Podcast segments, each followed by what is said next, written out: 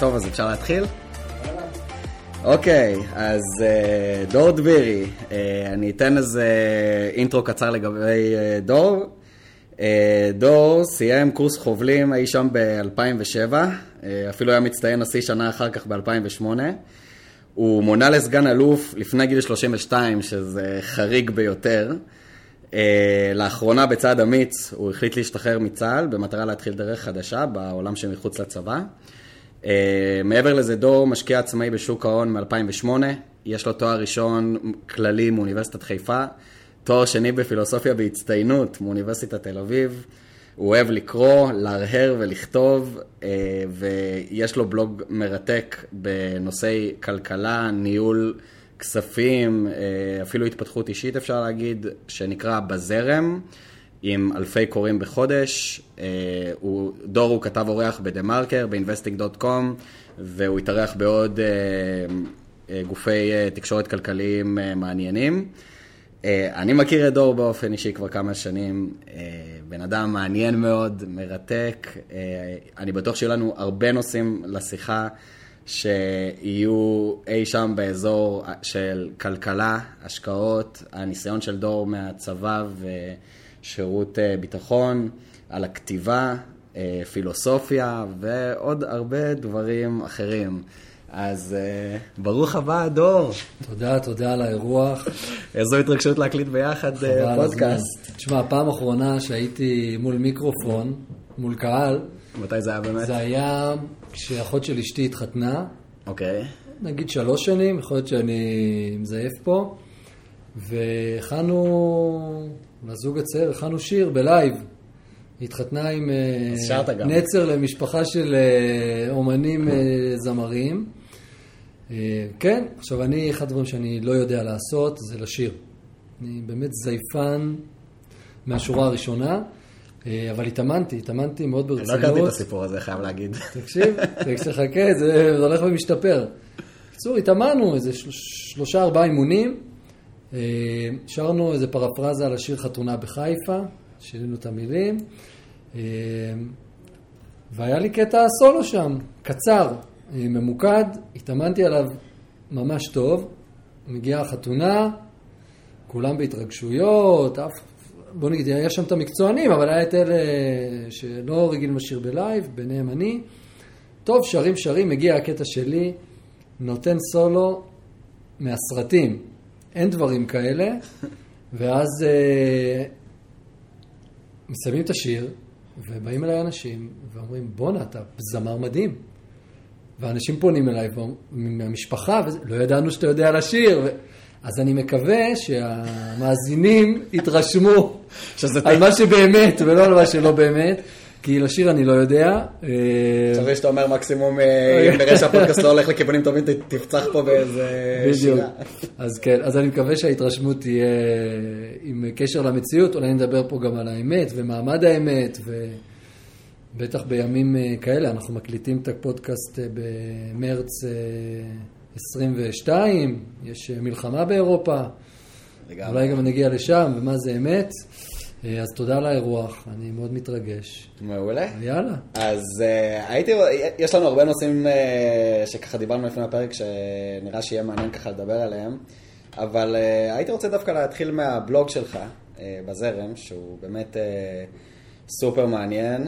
Uh, אתה התחלת את הבלוג הזה, אם אני מבין נכון, תתקן אותי אולי זה, ב-2018?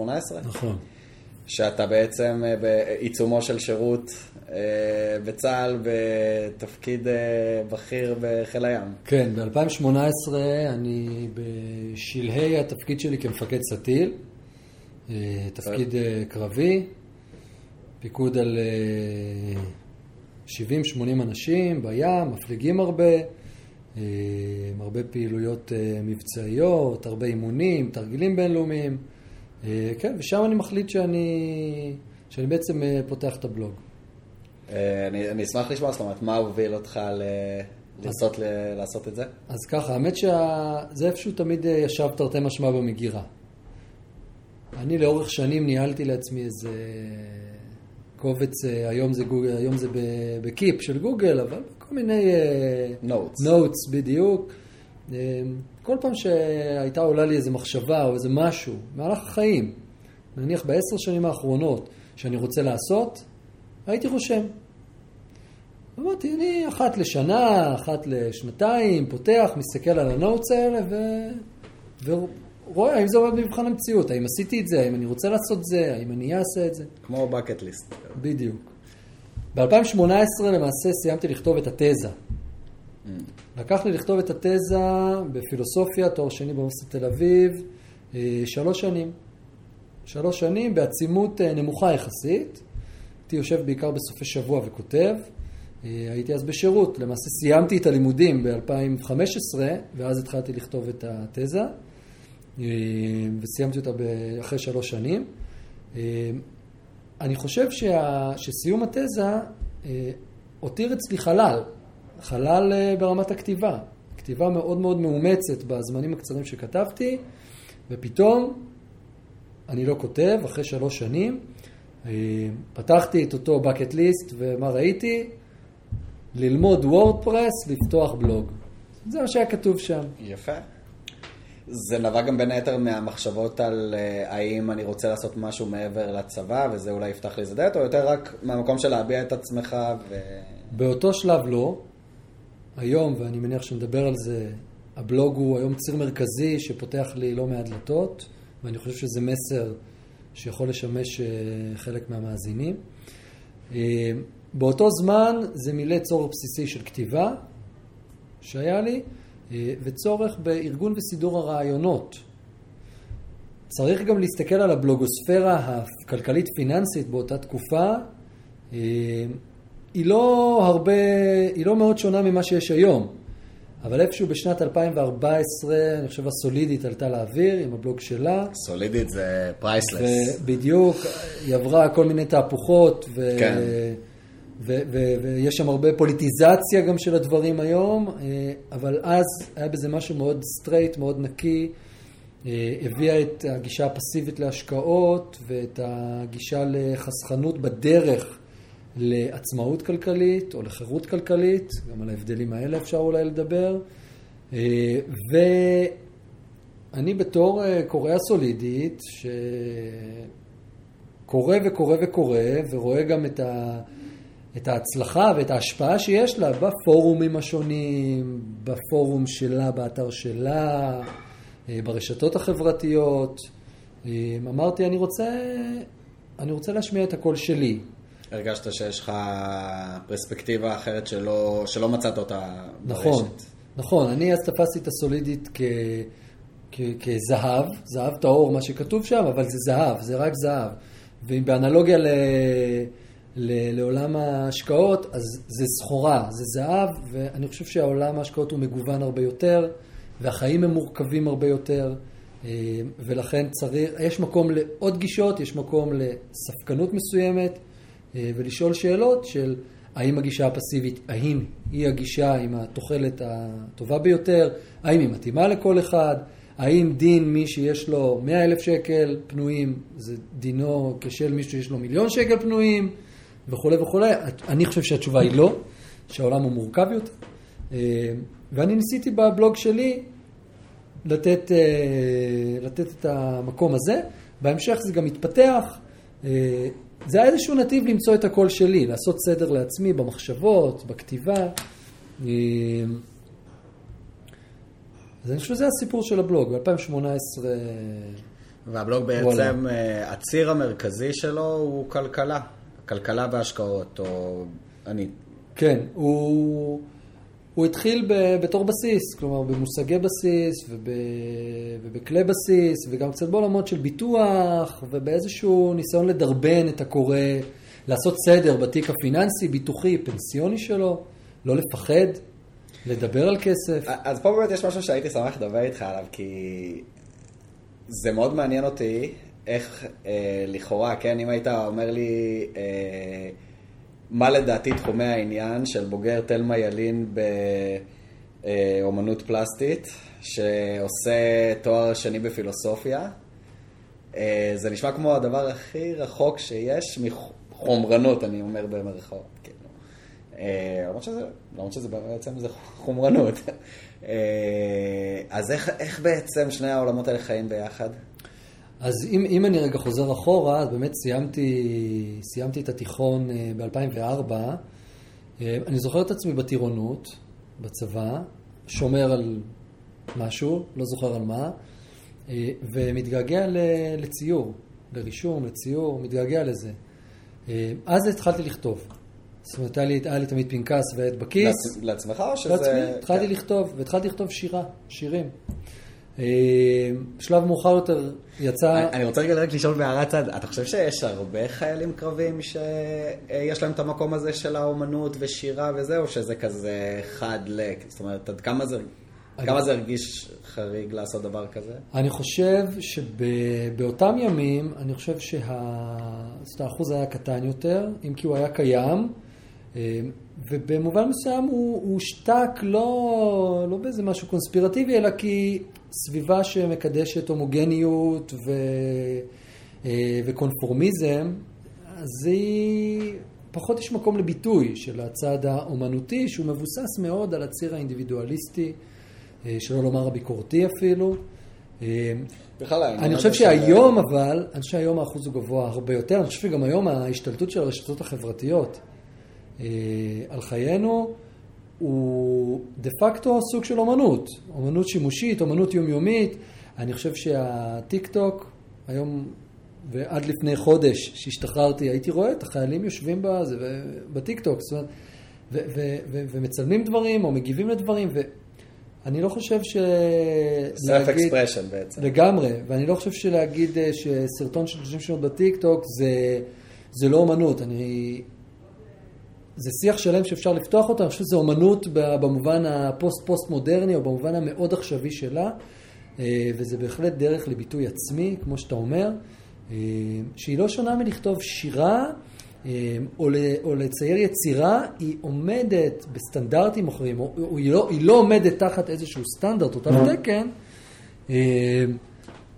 שלא ממקם אותה בתוך קטגוריה של אומנות, אבל לאורך ההיסטוריה של האומנות אפשר לראות איך כל השיח של מה זו אומנות קיבל תפנית אה, מ-1917 שדושן מציב משתנה במוזיאון בפריז, ומשתנה, כאילו, מה, מה קשור? אה, מניח שאפשר לקנות בכמה עשרות מיליוני דולרים את המשתנה הזאת היום, אבל אפשר את אותה משתנה לקנות ב-500 שקל או 1,000 שקל, זאת אומרת, אבל זו לא המשתנה של דושן. אה, אז כל השיח הזה של מה זה אומנות ומה הופך אומנות לאומנות, זה, זה שיח שמתרחש גם בימים האלה, ואני חושב שהביטוי אה, שהרשתות ושהכלים הדיגיטליים מאפשרים היום לאנשים, וההפצה לקהל הוא משתנה מאוד מאוד משמעותי, אה, שמזמן שיח מאוד מעניין בנושא הזה. שאלתך, כן, אני חושב שהיום יש הרבה יותר ביטוי אומנותי אצל חיילים קרביים ולא קרביים בצבא. ואם אני חוזר לסיפור, אז באמת אז התחלתי לכתוב, מה שבסוף התגלגל גם לספר שירה בשלב יותר מאוחר. לדעתי, זה היה בחנויות אפילו כמה חודשים, לדעתי קנו איזה 15 איש קנו אותו, שנקרא הצלחה רצינית. קיבלתי צ'ק על איזה 200 שקל או משהו כזה, אחרי איזה שנתיים של הזה. דרך אגב, מי שמעוניין, אני יכול לשלוח לי מייל, תשים את זה בסוף, ואני אשמח לשלוח לו עותק אה, בחינם. לדעתי זה במחסן אצל אמא שלי בבית, יש איזה 400 עותקים, היא תשמח שאני פונה לה כמה מדפים uh, במחסן. Uh, על כל פנים, אז בעצם האומנות uh, שינתה צורה לכתיבה, uh, והכתיבה באמת המשיכה, המשיכה, ולשאלתך, האם, זאת מה לאומנות uh, ולנושאים uh, חומרניים כמו כסף, אז אני חושב שיהיה... יש פה כמה קשרים שאפשר לסמן. קודם כל, לכתוב על משהו, תמיד מבחינתי אני רואה בזה סוג של אומנות. זה לא משנה על מה אתה כותב. עצם הכתיבה, עצם ההצלחה להעביר מסר, יש פה המון יצירתיות, יש פה זיקוק, יש פה מחקר, יש פה עבודה שהיא במובנים רבים אומנותית. שתיים, וזה אולי נוגע לשאלה של מה המיקום של חומר או של כסף בחיים שלנו. תראה, אני חושב שכסף... אה, זה משפט, זה, זו קלישאה קצת שחוקה שכסף זה אמצעי וזה לא מטרה. אני חושב שזה נכון. אני חושב שהכסף הוא אמצעי שיכול להביא אותך לאן שאתה רוצה להיות, או לאיפה שאתה רוצה להיות. איפה אתה רוצה להיות? זה יכול להשתנות כל יום. אבל אם אתה שואל את עצמך, היום, איפה אני רוצה להיות, אז יש לזה תג מחיר. בשביל לחיות אורח חיים מסוים, אתה צריך סכום כסף מסוים. אתה רוצה שיהיה לך זמן פנוי, אז אתה צריך שיהיה לך סכום כסף מסוים, כדי שיהיה לך, שתוכל לאכול את מה שאתה רוצה, שתוכל לראות את מה שאתה רוצה, שתוכל לשמוע את מה שאתה רוצה, שתוכל להקליט את הפודקאסט כמו שאתה רוצה. צריך שזה כסף. אז הכסף הוא באמת אמצעי, וכמו שאמרתי, אני מאוד מאמין בתנועה ובשינוי. מאוד מאוד מאוד אה, מעודד אנשים להשתנות ולא להיות קשים עם עצמם. ואם היום אני רוצה להיות אה, אזרח שעובד בחצי משרה ומחר אני רוצה להיות אה, מיליונר שישתלט על העולם, זה בסדר. אני אומר, לא צריך להסתכל בצורה שיפוטית, אבל כן צריך להבין מה תג המחיר. אני חושב שהסולידית, אפרופו, אה, זה מאוד בלט. זה מאוד בלט כי השיח סביב חירות או עצמאות כלכלית שם, תמיד נסב סביב כמה כסף אתה מוציא בשנה. ופה יש לי להגיד שני דברים. קודם כל, ההסתכלות הקלנדרית היא בעיניי אה, איזושהי דוגמה שנפלה עלינו, שאנחנו מודדים כל דבר מינואר עד דצמבר, אה, וזה הרבה פעמים מעוות את המספרים. יש לזה יתרונות וחסרונות. נכון. זה, זה גם, אני יכול להגיד את הצד השני, זה גם לפעמים עוזר, אה, נגיד, אתה יודע, לתחום איזה מסגרת ואז לקחת אותה כמקרה בוחן לאיך דברים מתנהלים, ואז לעשות מזה בנצ'מרק לשנה שתבוא קדימה, לשנה שהייתה לפניה. נכון, אבל אם אנחנו מסתכלים על הנזילות של הזמן, ועל האמורפיות של הזמן, ומה זה זמן בכלל, אז אתה בטח תגיד לי, וואי, שנת 22, שנה נוראית להשקעות, אנחנו במרץ, ווואלה, איסטר, הנסדק במינוס 20 אחוז, וה-S&P במינוס 18 אחוז, או לא יודע כמה, ו... שנה נוראית לכל, שני, לכל הדעות. מצד שני, אם נמדוד את זה מאוקטובר ולא מינואר, אז נראה שהמצב הרבה יותר טוב. אני אומר את זה כי הנזילות הזאת, אה, אני חושב, מצביעה על זה שאנחנו צריכים לשמור על איזשהו מקום של, אה, של צניעות ועל איזשהו מקום של גמישות מחשבתית.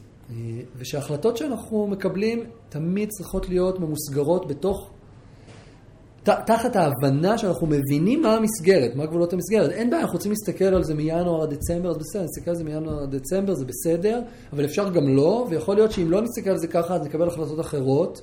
זאת אומרת, המסגרת הזאת היא בסיס להמון החלטות, הרבה פעמים, הרות גורל שאנחנו מקבלים בחיים, ואני חושב שזה מבטא את המורכבות אה, של העידן שאנחנו חיים בו, של שפע של מידע ושל, ושל ביטוי עצמי ושל uh, חרדה, אוקיי?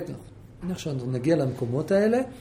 אה, אז דיברנו על הסולידית שמדברת בדיוק, על ההוצאות בשנה קלנדרית. אז שם, אז לכאורה הסולידית אומרת, אתה רוצה 100 אלף שקל, 3 אחוז מכמה שזה לא יהיה, תמשוך, ואז הנה הגעת לחירות כלכלית. אבל אני אומר, בסדר, אבל זה נגזרת של, אוקיי, כמה אני צריך, כמה אני מוציא, כמה אני צורך, איך אני רוצה שהחיים שלי ייראו. ומי כמונו יודעים שאיך שאנחנו רוצים שהחיים שלנו ייראו בגיל 20, זה לא בגיל 25, לא בגיל 30, לא בגיל 35, וזה ילד אחד שני ילדים, שלושה ילדים, זה משפיע על הכל. גם הסולידית התאפיינה אז, היום היא הרבה יותר התמתנה, ודרך אגב, אני חושב שהיא באמת עוברת תהליך מאוד יפה, אה, שהיא גם מעידה על עצמה.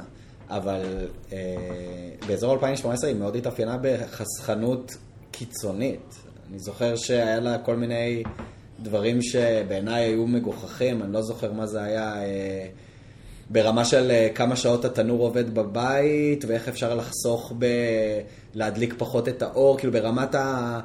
אה, איך לקחת אוטובוס אחד ולא שניים, כי זה חוסך כן, כרטיס לא... להתקלח במים קרים. כאילו, כל מיני דברים שאמרתי, כאילו, עד לאן את מגיעה, אבל, אבל אני חושב שגם...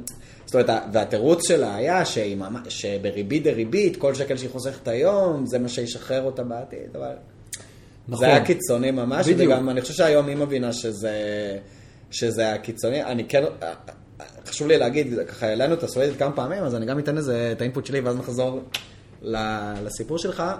אני גם חושב שזה מקור מידע מהטובים שיש בעברית, לכל מי שמתעניין בפרסונל פייננס, או איך, איך להתנהל עם כסף. אה, אני חושב שבאמת הערך שהיא נתנה לקוראים הוא, הוא עצום. הבלוג שלה מלא בפוסטים מצוינים על, על, על מגוון נושאים. אה, היא גם עברה איזושהי התפתחות, אני חייב להגיד, אני לא מסכים עם כל הדברים שהיא כותבת, אבל אה, לצורך העניין, יש לי בן דוד בגיל 20 וקצת, שככה פעם ראשונה רוצה אה, ללמוד על העולם הזה, ושאל אותי איפה להתחיל, אמרתי לו, תתחיל מהסולידית.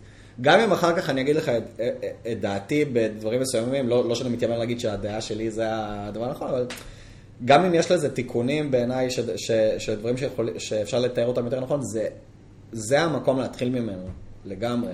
אני מאוד מסכים עם זה, וזה גם המקום שאני חשבתי שיש מקום לקולות נוספים. כן, כן. בדיוק מהמפגש הזה בין החסכנות הקיצונית, או בעצם היא שאלה את השאלה איפה אתה רוצה להיות בחיים, ומה אתה רוצה לעשות בחיים, וכמה כסף אתה צריך, אלא איזושהי מגמתיות של להוציא כמה שפחות, לחסוך כמה שיותר, ריבית דריבית. כן. וזה עלול לאכזב הרבה אנשים. בעצם להגיד שזה כבר בטירונות התחילה הכתיבה של השירה וכולי. כן. דרך אגב, סתם אני אומר את זה בקול רם, כאילו, אתה תחליט כמה זה רלוונטי, אתה יודע, על ציר הזמן אה, להעריך בדברים, כן או לא, אבל אולי אם, אם באמת רק רוצים לסיים את הקונטקסט הזה, איך מהטירונות ועד שאתה גם אה, במקביל אה, סגן אלוף ש, שכותב בלוג מהצד, כלכל, בלוג כלכלי. אז כן, אתה יודע מה, בוא נמשיך עם הרצף. אז, אז קודם כל אני חושב שאין סתירה בין כסף או בין העולם החומרי לבין אומנות או כתיבה. אה, אני חושב שהבנה בעולמות האלה יכולים לסייע בהצלחה עסקית, שזה חלק בלתי נפרד מעסקים, תקשורת בין אנשים, לדעת ערך של דבר, אסתטיקה וכולי, אתה רואה את זה היום גם בתחומי ה marketing ו creative ו content, הרבה הרבה תחומים שאתה רואה שהולכים ותופסים הרבה הרבה יותר נפח מבעבר. כי זה מבדיל ומבחין בין חברה אחת לחברה שנייה. אז אני באמת מקים את הבלוג ב-2018, מתחיל לכתוב, הוא צובר תאוצה, וגם מקבל תגובות, רואה שזה הולך, ממשיך לכתוב, מעלה, מעלה לא מעט פוסטים, מתמקד בעיקר בהתחלה אה, בהתנהלות פיננסית, בהכרת המושגים, אה, ולאט לאט מרחיב את זה. אה, באיזשהו שלב אני מתחיל לכתוב אה, בבלוגייה בדה מרקר, איזשהו טור, בערך פעם בחודש אני מעלה פוסט שם. צריך לבקש אישור בצבא לעשות דברים כאלה, או שזה לא, כזה על הדרך קורה? לא, לא, בגדול, אה, בגדול, כל עוד אין לך הכנסה, ולא הייתה לי הכנסה מן הסתם מהדברים האלה, אז זה כתחביב. אה, יש כל מיני עניינים של סיווג, וכמה אתה יכול להיחשף וזה, וזה בכלל קשור לנוכחות הדיגיטלית של אנשי צבא. אה, ומן הסתם עמדתי בכללים שחלו עליי. המפקדים שלך ככה ידעו מה העיסוק הזה, הפקודים שלך הכירו את הצד הזה? אז, ש... אז דרך אגב, אני מבין שהיום זה, זה נשמע לנו טריוויאלי, אבל היום לא הייתי צריך להגיד את זה לאף אחד. בפייסבוק, אה, אתה יודע, כולם חברים של כולם, כן. והכל עולה. אבל העירו לך? זאת אומרת, שאלו אותך לגבי זה, התעניינו אה, בזה? כן, התעניינו, שאלו, פנו, דווקא קיבלתי פידבקים חיוביים. אה, ולימים, זאת אומרת, שנתיים, שלוש אחר כך כבר גם התחילו לבוא אנשים ולהיוועץ בי ולשאול שאלות, כמובן במסגרת מגבלות חוקי הייעוץ והכל, אבל ראיתי שהדבר הזה מגרה, ראיתי שאנשים מתעניינים, בעיקר הדור הצעיר, בעיקר בני 22, 23, 24, החציון הראשון של שנות ה-20, פתאום אומרים, רגע, שנייה, אני צריך... אה, מה, מה זה קרן פנסיה? מה, מה אני עושה עכשיו? מה, איפה אני רוצה להיות בחיים? האוריינות הפיננסית עלתה, אה, לצערנו הם מגיעים לגיל הזה כשאין להם מושג, כי אין שום חינוך. זאת, זאת, זאת, זאת נקודה מצוינת. אני, אתה יודע, באמת יוצא לי לחשוב על זה הרבה, איך יכול להיות שנושא כל כך חשוב בחיים של אה, באמת כסף, איך, איך, איך להתנהל עם כסף, איך לצבור כסף, אה, אה, כל דבר שנוגע להשכלה פיננסית. כמובן מי שמסיים תיכון ולא, ולא בצורה אקטיבית פנה למקורות מידע כאלה ואחרים, מגיע לעולם המבוגרים אחרי הצבא, שהוא בעצם clueless לגמרי בתחום הזה, וזה ככה בכל העולם כמובן, זה לא איזה תופעה שהיא ישראלית או משהו כזה, אבל בעיניי זה mind blowing, כאילו, אני חושב שמה שמשותף אה, לשנינו זה שמגיל צעיר העולם הזה של אה, השקעות ואיך להתנהל עם כסף ו... ולהבין אה, איך כל המנגנונים עובדים, אם זה בורסה ופנסיה, אה, חיסכון. אה, אותנו זה עניין מגיל צעיר, ואולי אנחנו ברי מזל שאיכשהו זה, זה, זה תפ... נתפסנו ברשת הזאת. אבל אני, אני אומר את זה על עצמי, לא, תגיד לי אתה אם אתה מסכים עם האמירה הזאת, זאת אומרת, אני חושב שבטוח לא, לא הייתי נמצא ב... ב לא, אני לא אומר שהיום אני איזה מיליונר או משהו כזה, ממש לא, אבל אני כן כאילו במקום פיננסי שאני לפחות מרוצה ממנו כרגע, ו, ואני לא חושב שאילולא הייתי נתפס ברשת הזאת בגיל צעיר, הייתי איפה שאני היום. וזה, היום בראייה לאחור אני גם חושב שזה די מזל, כלומר, באותה מידה יכלתי לפספס את זה, ו... ואולי לפגוש את זה במקום בגיל, לי יצא באמת בגיל 16-17 שהתחלתי, אבא עשיר אבא אני, זה מבחינתי היה השער לעולם הזה, שבמזל הספר הזה נפל לי לידיים, באמת, לא בשום אה, דרך מכוונת. אה, אז, אז זה מעניין, זאת אומרת, איך יש, זאת אומרת, כל, כל דור יוצא החוצה לעולם, אה, כל שנה אפשר להגיד יוצא החוצה דור לאזרחות. ו, ופשוט, אם אין, אם אין לו שום ידע וכלים ואיזושהי דרך שעזרה לו לקבל קצת מושג על מה קורה בעולם, הוא מתנהל על עיוור. וככה זה לצערי, כאילו, ככה זה נראה. ואני ו... חושב שזו שאלה, זה מעניין לשאול, למה? למה זה ככה? אני חושב שמערכת החינוך לא יכולה אה, בסקייל של מדינה להעביר תוכן כזה. כנראה זה לא במקרה, זה אף מדינה לא עושה את זה. כנראה לא במקרה. כמובן גם יש את העניין של כל האחריות הזה, זאת אומרת, אם הם ילמדו להשקיע בבורסה וכמה שנים אחר כך הדור הזה יפסיד מלא כסף כי בדיוק יהיה איזה משבר פיננסי, אז יגידו שהמדינה גרמה לאיזה... כן, כאלה. אז uh, לדעתי זאת הסיבה. וגם, אני, אני חושב שיש נושאים מסוימים שצריך, כן צריך uh, אנשים ביחסית, בתחום הזה של הפיננסים, אנשים ברמה גבוהה שילמדו את זה. האם במערכת החינוך אפשר למצוא בכל הארץ מורים שיצליחו ללמד אה, את הנושאים האלה? לא יודע, בטוח זה יותר פרקטי מגיאוגרפיה, בלי לפגוע במי שמתעניין בזה, כן, אבל ביולוגיה, כימיה, אני, לא- לא אומר אפילו במקום, אני רק אומר, זה לפחות, בוא נגיד את זה ככה, זה לפחות באותה מידה. לפחות באותה מידה זה היה צריך להיות בתוך מערכת ה... אני אומר, זה, כמו שיעורי התאבלות. שהרי שיעורי התאבלות בבית ספר זה בדרך כלל קשקוש מוחלט. אבל מה, מה היסודות של השיעורי התאבלות הזה? אורח חיים בריא, יכולת פיזית שמשפיעה על יכולת מנטלית זה משהו כל כך בסיסי, וכסף בחיים זה דבר, לא, מה זה בחיים? כסף בעולם הוא דבר כל כך משמעותי. אני רוצה בהקשר הזה לשרטט פה איזה קו, רגע, off topic, ואז נחזור למסלול שלי באיפה שעצרנו. זה לפני איזה, אני יודע מה, שלושת אלפים שנה, הפילוסופים היווניים, הפרה-סוקרטים, בעידן שלפני סוקרטס, סוקרטס המאזינים אני מניח מכירים, אמר דע את עצמך, הוא אמר שככל ש... ככל שנהייתי חכם יותר, ככה הבנתי שאני לא יודע וכולי, אני מאוד אוהב את הגישות האלה, מתחבר אליהן. אז הפילוסופים הפוסט-סוקרטים שאלו מה, מהו העולם, מהו היקום.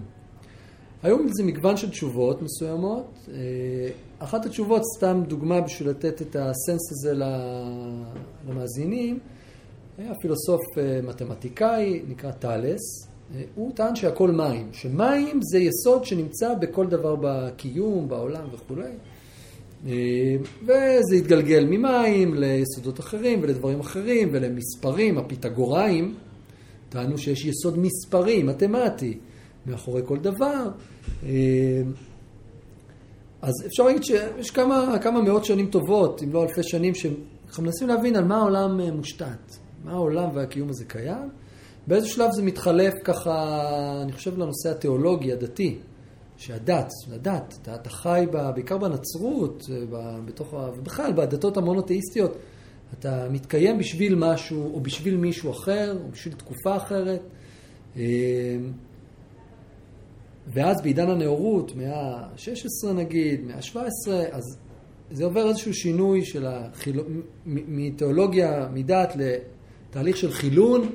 ושם בעצם זה פריחתה של הפילוסופיה החדשה, אה, שלוקחת את אותה פילוסופיה של אותם פרסוקרטים והפילוסופיה הקלאסית ועושה לה את ההתאמות, דקארט, אני חושב משמע אני קיים, אה, יום, קאנט ועוד כל מיני שמות שככה עד בעצם המאה ה-19 יש רק פילוסופיה, שזה נתון מעניין, או זה, זה קוריוז כזה, שכל תואר כמעט שאתה מסיים היום זה אתה דוקטור או פילוסופי.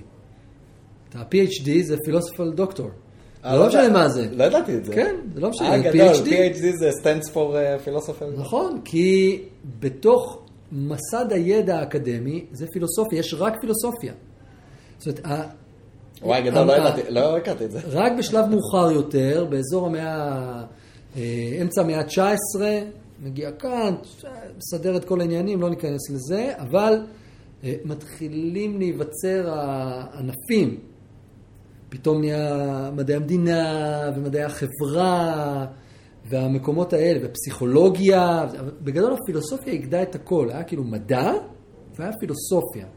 והיה ביניהם קשר מאוד מאוד הדוק, כי מדע שהוא טהור אין לו משמעות, המובן שלו הוא בהכרח משהו שקשור לקיום שלנו והוא פילוסופי, אז הפילוסופיה הייתה אולי הלבה הזאת שבוערת בעולם, ואני טוען היום, וזו המחשבה שלי, כנראה שהיא גם תשתנה, שהכלכלה זה מה שמניע את העולם, זה מה שנמצא בבסיס הקיום ובבסיס כל דבר, אה, גם בבסיס הדת.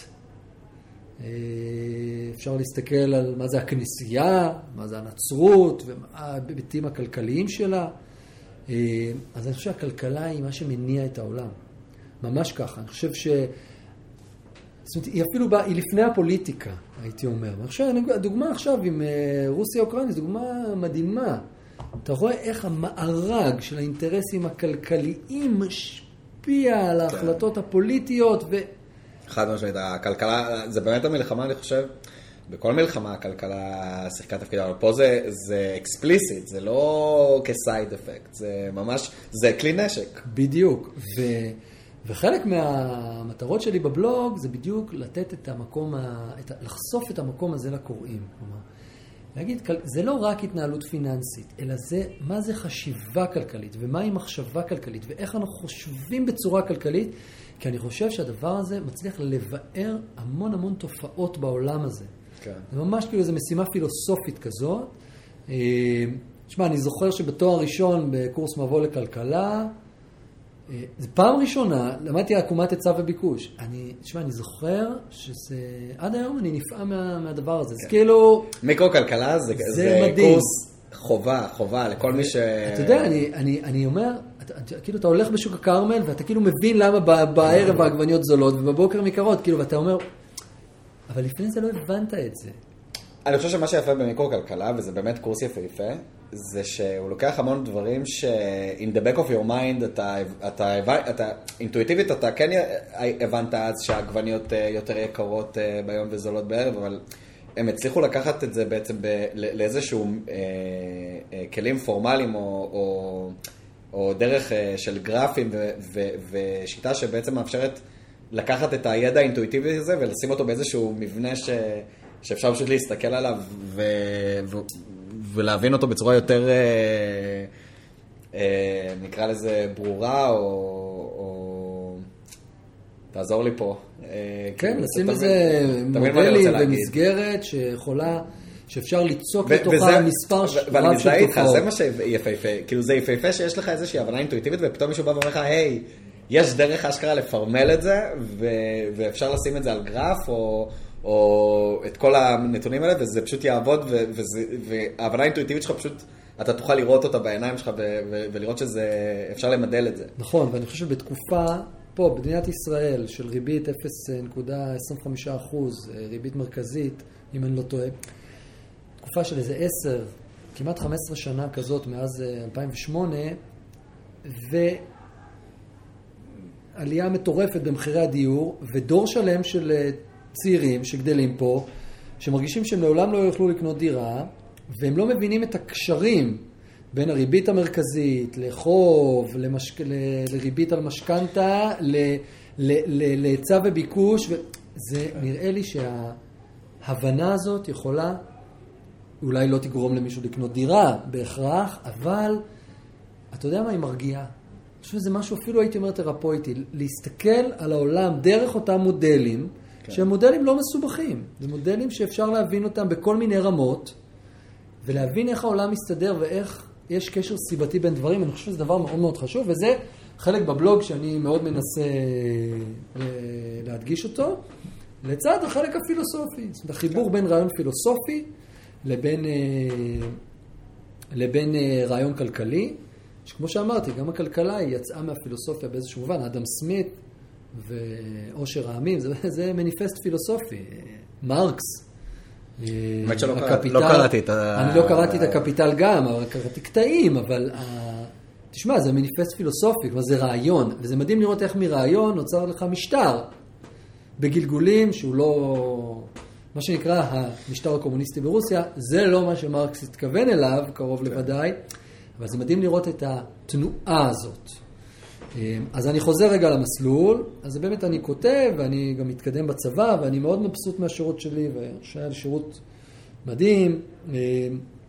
באיזשהו שלב, אה, איפשהו, היום אני בן 36 עוד מעט, איפשהו לקראת גיל אה, נניח 34, משהו כזה, 34, 35, אני, אני מתחיל להרגיש מיצוי, אני מתחיל להרגיש אה, שאני צריך לעשות דברים אחרים, אה, וזו החלטה לא פשוטה. זו החלטה לא פשוטה, כי המשמעות אה, עבורי להשתחרר הייתה לוותר למעשה על, על הפנסיה, על הפנסיית הגישור התקציבית שהייתי זכאי לה החל מגיל 42 ועד גיל 67, 25 שנים של, אה, של פנסיה. זאת אומרת, אתה כבר אה, נגע, כמעט נגעת בפרס, כי היית במרחק אה, של- שנים כן, ספורות. שבע שנים, שבע שנים פלוס מינוס. אה, והאמת שכל אה, בני דור ה-X שהתייעצתי איתם מה לעשות, אמרו לי, מה אתה מטומטם, תישאר, עוד ש... מה זה שבע שנים בלייפטיים? הם צודקים. אה, אבל אני הרגשתי שזה בוער בי, והרגשתי שזה הזמן שלי לצאת החוצה, וזו החלטה מאוד לא פשוטה. עוד משהו מאוד משמעותי תרם, ואני חושב ששווה לזרוק על זה מילה, כי זה גם מתקשר לתופעה של, נקראת ההתפטרות הגדולה, עכשיו קצת אה, מדברים על זה, בעיקר בארצות הברית ובאירופה, אבל זו תופעה שהתחילה בקורונה. ה-Big Resignation. בדיוק. אני חושב שהקורונה, היא בעצם הציגה איזושהי תנועת מספריים. בחלק הראשון של הקורונה, מקום עבודה עם קביעות זכה למעמד על, כי בעצם היה פיטורים וחל"תים, ופתאום כל מי שהיה לו מקום עבודה יציב ומבוסס, ושהוא יוכל להמשיך לעבוד, אז הוא הרגיש שזה הגביע הקדוש. אבל די מהר המגמה הזאת התהפכה. ומה בעצם הקורונה לימדה אותנו, לפחות לימדה אותי? היא לימדה אותי שאפשר לעשות הרבה דברים. המעבר לעבודה מרחוק, אני חושב, האיר זרקור על כל הארגונים כמעט. בטח על הארגונים הפחות טכנולוגיים, אני מתכוון טכנולוגיה אה, ארגונית מנהלתית כזאת. כן. האיר זרקור על חוסר יעילות. האיר זרקור על מסורות ישנות. ואני חושב שהקורונה האיצה המון המון תהליכים בארגונים של שינוי תהליכי העבודה, ואני חושב שבפרטים, באנשים, היא גם האיצה תהליכים של שינוי. היא האיצה תהליכים של שאלה של איפה אני רוצה להיות בחיים. עכשיו, אם ניקח את זה שנייה לממד הפסיכולוגי, בסוף, היום אנחנו אומרים, בסדר, זה מגפה, היא יותר מסוכנת משפעת, אבל בטח לבני הגיל שלנו זה, מה שנקרא, זה כמו לעבור את הכביש, נגיד, בסדר, זה לא כל כך מסוכן. אבל בהתחלה, זה לא היה ברור. ואתה אומר, וואלה, זה מגפה של איפה היא תתחיל, איפה היא תסתיים, מה זה אומר, זה... ברור. זה, זה בכלל, זה, זה, זה, זה העיר, על, העיר כל מיני פילות של, של משפחתיות. אני זוכר שאנחנו בקורונה, אה, מאיה, אשתי ואני, היינו עם אה, ילד אה, קטן, זכרים, בלי גן, פתאום, אתה יודע, גם פתאום להיות עם הילד הרבה יותר, כי תפסתי את המקום המסורתי והסלול של גבר שעובד, ו... אז הוא עובד, ואולי פעם בשבוע הוא מוציא את הילד מהגן, ופתאום אה, גם אשתי עובדת חיונית, היא פסיכולוגית, אז פתאום אני צריך להחליף אותה, ופתאום אני נמצא עם הילד ומנסה לעבוד מרחוק. ו... זאת אומרת, אני חושב שהקורונה האיצה תהליכים של שינוי, אצלי במיוחד, של יאללה. ואני חושב, תראה, אני בסך הכל משוחרר אה, חודש, כן? חודש וקצת. טרי טרי. ממש. אז באמת ימים יגידו, אבל אני חושב, לפחות במקרה שלי, הקורונה דווקא אה, גרמה לי לקחת יותר סיכונים, והאיצה את תהליך השחרור והיציאה שלי לאזרחות, אה, ואני חושב שהקורונה היא מייג'ור פקטור בסיפור של ההתפטרות הגדולה, שאנשים פתאום אומרים, לגמרי. רגע, שנייה, חיים, איפה אני רוצה להיות בחיים, מה אני רוצה לעשות בחיים, אני רוצה להיות בבית, אני רוצה לעשות יותר עבודה, אני רוצה לעשות כמה דברים, גם וגם, הסיפור הזה של הטכנולוגיה כן. מאפשר הרבה יותר בפחות זמן. אה, אז זה באמת, אה, זה חלק מהותי בסיפור שלי, ובאמת, הנה אני מוצא את עצמי משוחרר טרי, מחפש את אה, דרכי בעולם, מתראיין בפודקאסט שלך, וכיף, בינתיים כיף, באמת, אה, סליחה, אני קוטע אותך? לא, רציתי, רשמתי לי לעיר, פשוט לא רציתי לקטוע לך את הרצף על, ה, על, ה, על ההתפתחות הגדולה, אז אני, הדרך שבה אני מסתכל על זה, זה, זה, זה, די, זה די משלים את מה שאתה אומר, זה לא, זה דרך אחרת, אבל יש לי כמה זוויות על זה. אחד, אני חושב שברמת המדינה, וזה זה קורה בכל מדינה באופן פרטני למדינה, אבל, אבל קרה משהו ש... ש, ש אני אומר במרכאות, ראשי המדינה לעולם לא רצו שיקרה. וזה שכל מי שעובד בעבודות, אה, אה, ג'ו רוגן קורא לזה שיטי ג'ובס, אני לא אגיד שיטי ג'ובס, אבל אה, עבודות בסיסיות או נחותות, החל מ... הצ'יפסר במקדונלד, והמתדלק בתחנת דלק, והקופאיות בסופר, ו... עבודות שהן באמת קשות, הן קשות פיזית, הן קשות מנטלית, הן לא מתגמלות, אז מהבחינה הזאת, אני כמובן לא, לא רוצה לפגוע באף אחד על. זה, אבל אני חושב שאנשים מבינים מה אני מתכוון. ומה שקרה בקורונה, זה שכל האנשים האלה, בכפייה, נאלצו לקחת צעד אחורה לכמה חודשים טובים. וזה לא במקרה שמאוד קשה היום, ב-2022, למלא את המשרות האלה. בכל העולם, זה בעיה, זה בעיה שיש אותה בכל מדינה. בדיוק המשרות של המקדונלד ושל התחנות דלק ושל כל החנויות הקמעונאיות. אה, כל העבודות האלה של ה-20 ומשהו שקל, 30 שקל לשעה. כי אה, כשאנשים אה, מסתבר, כן, זה זה היה מעניין, הרי גם תיאורטית זה יכול לקרות לפני הקורונה, כל בן אדם יכול לקחת ארבעה חודשים חופש, אבל לא עשו את זה. וזה שהקורונה הכריחה את, את ציבור ענק, כמעט את כל האוכלוסייה, לקחת הפסקה ולעשות rethinking, זה uh, uh, there's no way back now. כלומר, לאנשים האלה, לאותם אנשים שהיו פעם uh, שוטפי כלים או קופאים בסופר, אני, אני לא אומר 100%, כי ברור שאם עכשיו אתה הולך לסופר יש קופאים שם, אבל חלק גדול מהם uh, כבר, כבר לא יחזור לעבודות האלה. כי בתקופה הזאת הוא הבין שיש אפשרות אחרת, ומה שזה מראה לי זה שאנחנו כאוכלוסייה, תכנתו אותנו, את כולם, תכנתו אותנו שאנחנו בתיכון, כמובן גם שיש, ההיסטוריה מראה שכל מערכת החינוך התחילה רק מהאינדסטריאל אייג' של להכשיר את העובדים והכל, אבל בעצם, הרי היית רוצה להאמין, אם אני הייתי מדבר עם דור בן ה-18, הייתי שואל אותך, תגיד, אתה מתוכנת באיזשהו אופן? תגיד, מה פתאום? אני זה, אני בתל אביב, אני, אני אעשה מה שבא לי בחיים האלה. אבל אתה רואה שאנחנו כולנו כאוכלוסייה, תכנתו אותנו לאיך העולם אמור להיראות, וכן, ברור שאחרי צבא אני אמור לעבוד בעבודה מועדפת, כי זה נותן לזה איזה שם קצת יותר טוב לעשות את השיטי ג'ובס האלה, כי זה מה שעושים. ואף אחד, לא גור... אחד לא עושה מחשבה שנייה על, רגע, באמת זה מה שאני צריך לעשות עכשיו? אמ, וזה פשוט, עצם זה שכ- שכל האוכלוסייה אה, גדלה בצורה כזאת, שזה לגיטימי ללכת ובעצם להשתעבד, לעבוד ב-20 וקצת שקלים לשעה באיזה שיטי ג'וב, וזה דבר לגיטימי לעשות, ואתה חוזר כל יום הביתה ואתה חושב, that's the way life should be, או that's the way it is, אין לי מה לעשות בנוגע לזה. הקורונה אמרה, כן, יש לי מה לעשות בנוגע לזה, יש לי משהו אחר. וקרה פה משהו מרתק. עכשיו, השאלה שאותי מעניינת, לא יודע, תקרא לזה פילוסופית, האם זה נקודתי? כלומר, רק הדור שחווה את הקורונה, נגיד, קח את כל מי שבגיל, אם אני לוקח את ישראל כמיקרו דוגמה, כל מי שבין 20 עד גיל 25, האם, האם זה רק, הסוויץ' הזה קורה אצלם, אבל הדור שעכשיו בין 15 עד גיל 20 להם זה כבר לא? או האם גם הדור של ה-15 עד 20 יושפע מזה או- כשהוא יגיע למעמד הזה? וגם שם זה, זה עדיין האפקט, האפקט הקורונה, מה שנקרא, עדיין יתפוס. אה, על אש הרבה יותר קטנה, רוא- רואים את זה בעולם ההייטק, שלמרות שכבר עכשיו הקורונה זה לא סיכון בעולם המשרדים, אני תופס לך את כל הדברים שאתה רוצה להגיד, לא? אני רושם. אבל אה, אז, אז אומר, בעולם ההייטק, שעכשיו עכשיו אה, במרץ 22, הקורונה, אחרי, אנחנו אחרי הגל הגדול, הקורונה היא כבר לא סיכון, עדיין כל החברות אה, מבינות ש-there's no way back. אנשים התרגלו לעבוד מהבית, הם הבינו שיש דרך אחרת לעשות את הדברים. מה שעד לפני הקורונה היה נראה כ- it's not negotiable, כאילו אי אפשר בכלל לדבר על זה, היום זה מאוד negotiable, ו... ואם אם, אם אני, סתם אני אגיד, אני עובד בפייסבוק או מייקרוסופט והחברות האלה לא יסכימו לעבודה מרחוק, אז אני אעבור לחברה אחרת שכן, ו- וכולם מבינים את זה, אז זה נהיה אה, כמו בתורת המשחקים, שכבר עכשיו אף אחד לא יכול לקחת את זה צעד אחורה כי הוא יפסיד.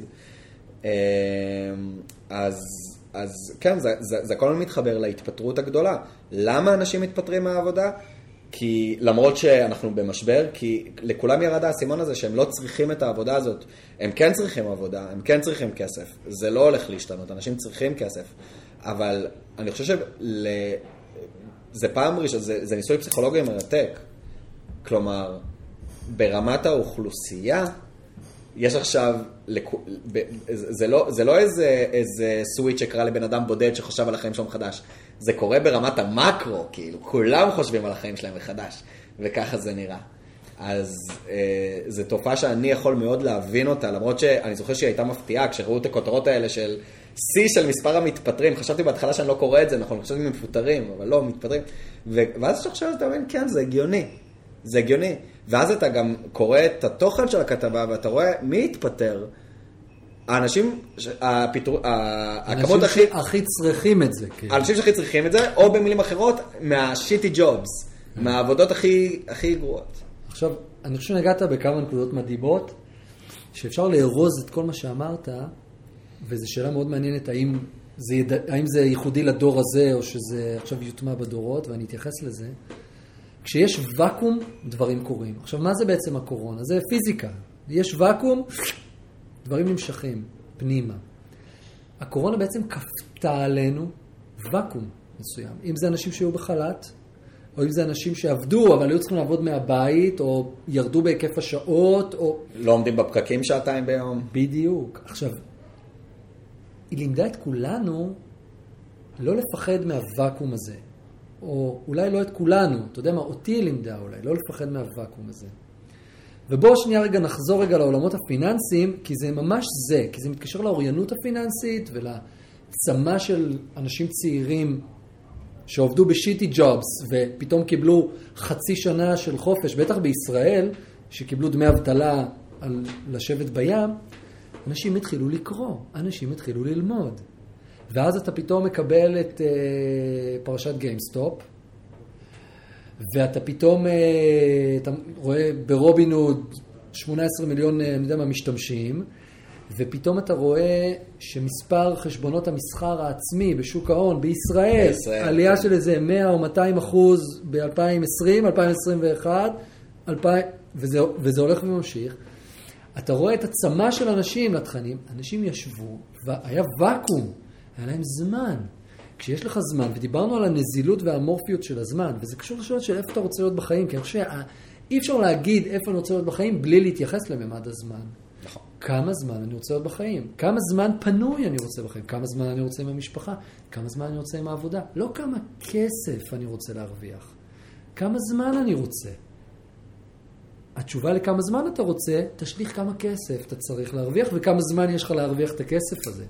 אבל אנשים למדו, ואתה רואה ב... בעולמות של, המשקיע, של ה retail investors, איך ההיקף שלהם עולה ועולה, ובוול סטריט הם כבר מגיעים לאיזה 25 או 30 אחוז, מטורף. כן. ו... זאת אומרת, ו- ואיך הם משפיעים, ורדיט, וזה וזה, אתה, אתה מבין שהוואקום הזה בעצם לקח אנשים, גרם לאנשים להבין שיש עוד דברים בחיים חוץ מלקום בבוקר, ללכת לעבודה, ולקבל משכורת. אתה יודע, זה קצת כמו שבן אדם לוקח לעצמו retreat של אה, סתם אפילו טיול במרכז אמריקה שלושה ארבעה חודשים, אבל לא, מן הסתם לא כולם עושים את זה, אולי האוכלוסייה היותר פריבילגית עושה את זה, ו, ומה שקרה בקורונה זה שאולי בדיוק החלק באוכלוסייה שבדרך כלל לא עושה דברים כאלה, זה גרם לו לעשות את הריטריט בדיוק. הפורסט. בדיוק, ו- בכפייה, מה שנקרא. ואקום בכפייה אני קורא לזה. ו- שזה מדהים. וזה מוליד דברים. מעניין אותי, באמת בעולם האקדמיה הפסיכולוג... טוב, כנראה בוודאות כן, חוקרים את זה, כי זה ניסוי שאתה לא יכול לעשות אותו בשום צורה אחרת. נכון? עכשיו, זה, זה ניסוי מורכב, כי זה גם מפחיד, זה חרדת מוות, מעניין מה פרויד היה אומר על זה. אתה יודע, אתה מפחד למות, סגרים. זה פחד אמיתי. תחשוב, כולם עם מסכות. תחשוב, לי ולך יש ילדים שגדלו, רוב, רוב חייהם הם רואים מסכות. מטורף. אני, אני רשמתי את הנקודה הזאת תוך כדי שאתה אמרת, ועכשיו אני אנצל את ההזדמנות להגיד את זה. יש משהו שאני אני אזכור אותו תמיד לדעתי, שהקורונה רק התחילה, ואני מדבר על פברואר, מרץ 20, ובאמת אף אחד לא ידע מה זה בדיוק, וזה יכול להיות בכל מקום על הסקאלה בין אה, שפעת קלה ל... זה הולך להרוג המון אנשים. וזה, היה לא מופרך להגיד שזה הולך אה, או לפגוע קשה או להרוג, וכו- ו... אה, באמת קשה לי להאמין שאין בן אדם אחד ש... שהיה אדיש לזה. ואני זוכר שכמו כולם, צריך ללכת לסופר, להביא, לקנות אה, אוכ- אוכל אה, לבית. ואני אני חושב שכל אחד יכול לנסות לחשוב איך, איך הוא הלך לסופר בימים הראשונים של הקורונה, זה חרדת אימים. אני- מפחיד. אני, כפפות, היה לי חבר עם וזה. כפפות ש, ש, שחזר הביתה ושטף במים את, ה, את השקית של האורז וזה לפני שהוא הכניס אותה לארון, כי מישהו אולי עם הקצות אצבעות נגע בזה ואולי יש בזה קורונה. וזה- ו, ו, ואני עומד שם, סופר את השניות עד שאני אצא החוצה, ועומדת מולי קופאית, ואני אומר לעצמי, איזה חרא זה. כאילו, היא, היא נמצאת כאן כל היום. אם באמת הטביעות אצבעות על האורז זה מסוכן, אז מיליון אחוז היא חושפת, היא, היא הולכת. לתפוס. עכשיו, בא- באותו זמן אף אחד לא ידע. זאת אומרת, היום, היום נגיד אומרים, אם יש לך מסכה וזה וזה וזה, רוב הסיכויים שלא תדבק. למרות שאני חושב שזה מצחיק, גם ב-22, אף אחד, אין תשובה מוחלטת על העניין הזה, אם, אם הקופאית עומד מולה בן אדם, אה, זה, אבל... נשים את זה בצד, אז בנוגע ל... זה קשור לזה של הקורונה, שחשבתי על הקופאיות קופאיות האלה, שבעצם, הם, אתה יודע, זה לא היה שונה באותה תקופה של הקורונה, בשנת פברואר ומרץ, הקופאיות בסופר היו בדיוק כמו מכבי האש או המשטרה בזמן אה, אסון טבע או, או, או פיגוע. הם אשכרה עמדו אה, בפרונט בק, אה, מול אה, קווי האויב, האויב זה הקורונה, והם היו הח, החלוצים והחלוציות שנתנו, בעזרתם היה אוכל ושתייה לאזרחים, שמי יודע איזה קטסטרופה הייתה אם הסופרים היו סגורים בפברואר ומרץ. הכל היה קורס. תראה, אפרופו היצע וביקוש. אז אני רק. אסיים את הזה, אז, אז, אז אני אומר, הם לעולם לא יקבלו את הרקוגנישן הזה מאף אחד, הם, הם עדיין קיבלו את ה... הם אפילו לא קיבלו לדעתי העלאה בשכר על זה, הם פשוט באו כל יום לעבודה בסיכון חייהם. אשכרה, הם סיכנו את חייהם והם באו כל יום לעבודה. ואין אין לזה פואנטה חוץ מזה שכמה כמה העולם היה אכזר ברמה הזאת שגם הם, כל, כל, ה, כל מי שעסק במקצועות האלה של, ה, של ה, הקופאיות בסופר וכולי, שגם הרוויחו הכי מעט שיש, הם סיכנו את חייהם, זה באמת סיכנו את חייהם. היום בדיעבד אפשר להגיד זה לא היה כזה נורא וזה, אבל אז, נכון לאז, זה, הם סיכנו את חייהם. עם אפס recognition ואפס קומפנסיישן. ממש. אז, אז זהו, זה, זאת אומרת, זו מחשבה ש, שנשארה לי מאז, פשוט רציתי להגיד את זה, כי... אתה גם רואה את זה בשכונה החביבה בהרצליה שאנחנו מתגוררים בה. אין גני ילדים, אין משפחתונים. ואפרופו היצע וביקוש, אין לי ספק. כי אותה קופאית בסופר זה לא שונה בהרבה מסייעת בגן ילדים. של תחילת הקורונה, שהיא חשופה לאוכלוסייה לא מחוסנת, שגם ככה חולה כל הזמן, ויש לה נזלת 24, 7 ימים בשבוע. אתה רואה את זה היום, אתה רואה שנתיים אחרי, אין, אין גנים, אני אומר לך, אנחנו... כן, אתה, אין, אין, אין, זה. עכשיו ואז המחירים יעלו, וטה טה טה טה טה, והנה, חזרנו לעיקרון כלכלי שבעצם, עוד פעם, מנהל את הכל ומשפיע על הכל. השאלה שלך, האם זה ידלג על הדור וימשיך לדורות הבאים, ההבנה הזאת, לדעתי, ייחודי לדור הזה. וזו המשימה שלנו, ועל זה אנחנו מדברים פה ממש עכשיו, ב... אני יודע מה, שלושת רבעי שעה האחרונה. אנחנו צריכים להעביר את זה. לדורות הבאים. אז מה היית רוצה להעביר לדורות הבאים? אם עכשיו היית מדבר עם ילד בן 16... אני חושב שהחשיבות של זמן בחיים זה משהו שצריך לדבר עליו. ולא לפחד משעמום. לא לפחד משעמום. לא לפחד מלקום בבוקר ולא לדעת מה לעשות. כמו שאמרת, אנחנו מתוכנתים ומהונדסים. במסלול שלנו מסלילים אותנו לכל מיני מקומות. ודרך אגב, הייטק, אני בעצמי בדילמה ש... לעבוד בהייטק, לא לעבוד בהייטק, נדבר על זה בהמשך, שזה משהו ש... שמעניין הרבה אנשים, בטח בתקופה הזאת, ולא לא לפחד, לא לפחד מהשעמום, לא לפחד מהזמן הפנוי, לא לפחד מהוואקום. אבל, אבל כן, זה קשה, זה קשה. אנשים אוהבים, גם אני אומר את זה על עצמי, אני, אני חווה את זה גם, אני אה, הייתי, הקמתי חברה, שבע שנים אה, מנכ"ל, עכשיו אני נמצא בדיוק בתקופת מעבר שסיימתי את העסק אחרי שבע שנים כדי להתחיל עסק חדש, אבל עדיין אין לי שום דבר קונקרטי, ויש בתקופה שאתה נמצא בוואקום, אני, אני עכשיו בסוג של, אני לא אגיד ואקום, תקופת מעבר כזאת, זה, זה כן, אני, זה, מפ, זה מפחיד, זה מבלבל, זה... זה, זה מעלה הרבה חששות, אה, הרבה שאלות, האם עשיתי טעות בזה שלא נצמדתי לדבר הבטוח שהיה לי, אני בטוח שאתה, לא יודע אם אתה ככה, אבל כלפי הצבא, כי זה היה הכי בטוח שיש. מה שנקרא, היה לך אה, כסף בבנק, רק, רק, רק אה, תמשיך... מניות חסומות שצריך רק, רק, תמשיך להגיע, רק תמשיך להגיע ו, וזה שם. כן. אז כן, לגמרי. אז אני, אני חושב שהבסיס לסיפור הזה של הוואקום, זו שאלה שאני חושב שרוב האנשים לא יודעים לענות עליה. כמה כסף אתה צריך להרוויח כדי לחיות ברמת החיים שאתה רוצה? וזו שאלה שאני חושב שכל אחד צריך לשאול את עצמו. והנה אני אתן דוגמה.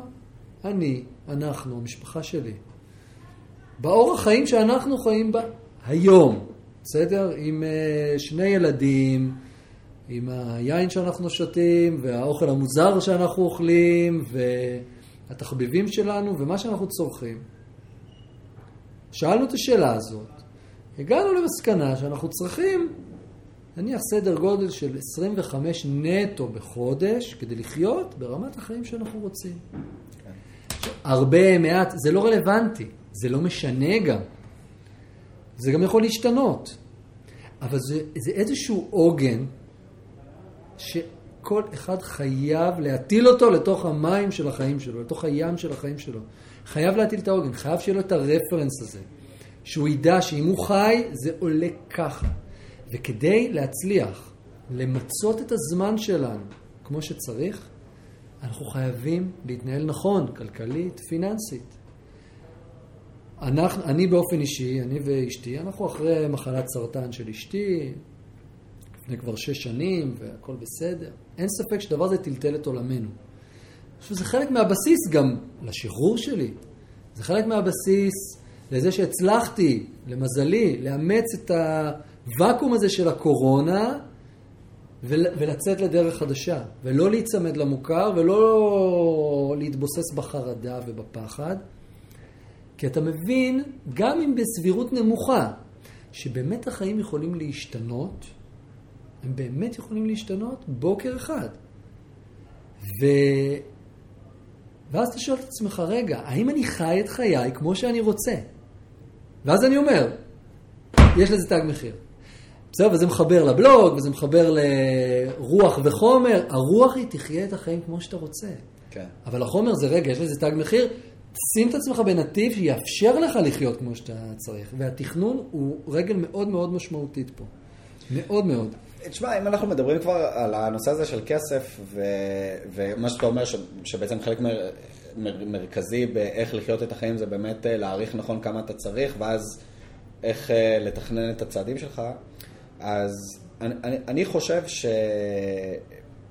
שלכסף יש עוד משמעות, זאת אומרת, זה נכון שמצד אחד זה בעצם האמצעי שאיתו אתה אה, אה, משיג את קורת הגג, בין אם בשכירות או בקנייה, את, ה, את האוכל ואת הביטחון ואת הבריאות לך ולמשפחתך.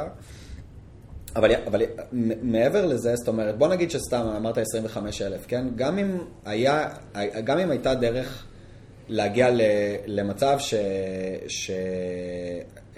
שמגיע סכום כזה כל חודש. And then what? כלומר, אני חושב שכשבן אדם רוצה לראות, אוקיי, מה אני רוצה לעשות בחיים שלי, זה, זה לא רק העניין הזה של להגיד, אוקיי, בוא נגיע לגביע הקדוש הזה, שיהיה לי מספיק כסף כדי לחיות, ואז אני אהיה חופשי ומאושר. אז זאת אומרת, אני חושב ש... אה, יכול להיות שזה מתאים לאנשים מסוימים, אה, נגיד חוסר עשייה, או, או לעשות משהו ש, ש, שלא, אני אגיד את זה ככה, שלא מכניס כסף. לא משנה אם הם אומנים, או סופרים, או הוגים. אה, אז אם יש אנשים שזה מתאים להם, סבבה, אני חושב שזה לא בריא. אני חושב שהכסף, מעבר לזה שזה, שזה באמת נותן לך את, ה, את האמצעי לחיות, זה גם משהו שבתור בן אדם מבוגר ו, ו, ופרודקטיבי ב, בעולם הזה, זה הדרך שלך אה, אה, להיות אה, חיובי לחברה שאתה חי בה. זאת אומרת, אם היום יש לך עסק שיש לו אה, 20 עובדים, ואתה בעצם אה, אפשרת ל-20 אנשים מקור פרנסה והעסק רווחי, אתה תתוגמל על זה. ואתה תתוגמל על זה כי אתה באמת עזרת לחברה שלך להיות יותר פרודקטיבית וטובה. אז הכסף, אני, מה שאני רוצה להגיד, אני לא מסתכל על זה מהצד ואומר, אם רק היה לי 20 אלף בחודש, אה, זה היה משחרר אותי ואז הייתי עושה מה שאני רוצה. אני מסתכל על זה אחרת, אני, אני רוצה להיות אה, אזרח ותושב אה, שתורם לחברה שאני חי בה. אחד הדברים היפים בכסף, בצורה הפרודקטיבית שלו, זה שאם אני אעשה את העבודה שלי בצורה טובה ואני באמת אצליח לתרום לחברה ש, שאני חי בה בצורה טובה, בזה שאני אתן שירות טוב או מוצר טוב, אז אני גם יתוגמל על זה, אבל אני, אני גם באמת אעשה משהו טוב לחברה שאני חי בה. וזה הווין ווין הגדול, וזה לדעתי הקסם בכלכלה, והקס, ובכלל היופי ב, ב, בהתנהלות של להבין איך הכסף עובד ואיך הכלכלה עובדת. כי זה, זה, זה בעצם זה מדד לא רע בכלל, ברור שיש עכשיו כל מיני כוכביות ומישהו יכול לתת דוגמה על עסק שמזיק לסביבה ועדיין מרוויח כסף, אני לא נכנס לדוגמאות המקרה השוליים האלה, אני אומר ברמה הבסיסית, וזה קצת יהיה אנרנד סטייל, נכון? ברמה הבסיסית, הכסף זה, זה באמת מדד לא רע, זה פרוקסי לא רע, לכמה בן אדם הוא, הוא תורם לחברה ופרודקטיבי לחברה, ואני שם בצד את המשרות הציבוריות ואת האחיות בבתי החולים. זה לא, לא התכוונתי, אני לא מתכוון באמת ברמה הזאת. אחות בבית חולים עושה לא פחות מתכנת אה, שמשחק ביליארד חצי מהיום ו, ומרוויח אה, כפול ארבע ממנה. בסדר? זה ברור לכולם. אבל מה שאני אומר זה שאני רוצה אה, לפחות איך שאני מסתכל על החיים עכשיו, אני רוצה לעבוד במהלך החיים שלי. אין לי, אין לי שאיפה כזאת להגיע לאיזשהו איקס כסף ולא לעבוד יותר. אני חושב שיש משהו בריא בעבודה. בן אדם שהולך כל יום לעבודה, זה בן אדם ש... או שהוא נותן שירות לאנשים אחרים, או שהוא מפתח מוצר לאנשים אחרים, והוא עושה משהו פרודקטיבי לאנשים אחרים, ויש בזה משהו טוב. לא נראה לי בריא בן אדם שלא עושה, אה, סליחה אני אומר את זה ככה, אבל שלא עושה שום דבר פרודקטיבי ו... ורק חי אה, בגפו לעצמו. אה, אין לי שום דבר נגד בן אדם כזה, כן? אם יש מישהו כזה וזה עושה לו טוב, by all means, כאילו שיעשה את זה, אבל זה לא, זו לא השאיפה שלי וזה אף פעם לא הייתה. זה רק רציתי לתת את הקונטרה הזאת לזה שאתה אמרת שאתה מסתכל על הכסף כמה אנחנו צריכים, ואז להגיד, אוקיי, איך אני מגיע לזה, ואז... אה, זאת אומרת, מבחינתי הכסף זה גם הדר, זה, זה הדרך, זה לא רק איזשהו יעד, ואז אני אגיע אליו, and then what. אז, אז אני לא מסכים עם מה שאמרת. אני אגיד למה. בסדר גמור. אני חושב שיש סכנה בלקשור בין הכנסה, או לא משנה, GDP, תוצר, בסדר, תוצר כלכלי, לבין תרומה. אני חושב שתרומה נמדדת בעשייה. יש קשר בין עשייה לבין הכנסה, אבל הקשר הזה הוא לא קשר ברור. אבל ברור שמי שלא עובד בכלל, יפה. הוא לא תורם כלום. ולכן, וזה בדיוק נוגע במה שדיברנו קודם. אני, אני, אני מדבר אני, על אגיד הקסם... בסוגריים שאם הוא מתנדב בעמותות וזה, בסדר, אני אגיד את זה בסוגריים. בגלל לא, זה אני אומר. זה לא הכוונה שלי. הטיעון שלי פה זה שנקרא לזה הקסם של הוואקום. הוואקום לא דוחף אותך ללא לעשות שום דבר. הפוך, הוא דוחף אותך לעשייה. הוא דוחף אותך לעשייה שמתאימה לך. הוא דוחף אותך לעשייה שאתה טוב בה. הוא מחלץ אותך מתודעת העבד או תכנות העבד שמח... שאנחנו מחונכים אליו, אוקיי? והנה, גם אתה אומר, אנחנו, אנחנו מקליטים פה את הפודקאסט הזה בתוך איזשהו סוג של טרנזישן שאתה נמצא בו. אחרת זה לא היה קורה. זה נכון, חד משמעית. עכשיו, אז, אז, אז זה לא, וזה לא בשביל הכסף. אתה לא רואה לא, לא, את, ה, ממש לא בשביל הכסף. את הדולרים אה, רצים עכשיו, תוך כדי שאנחנו... אולי.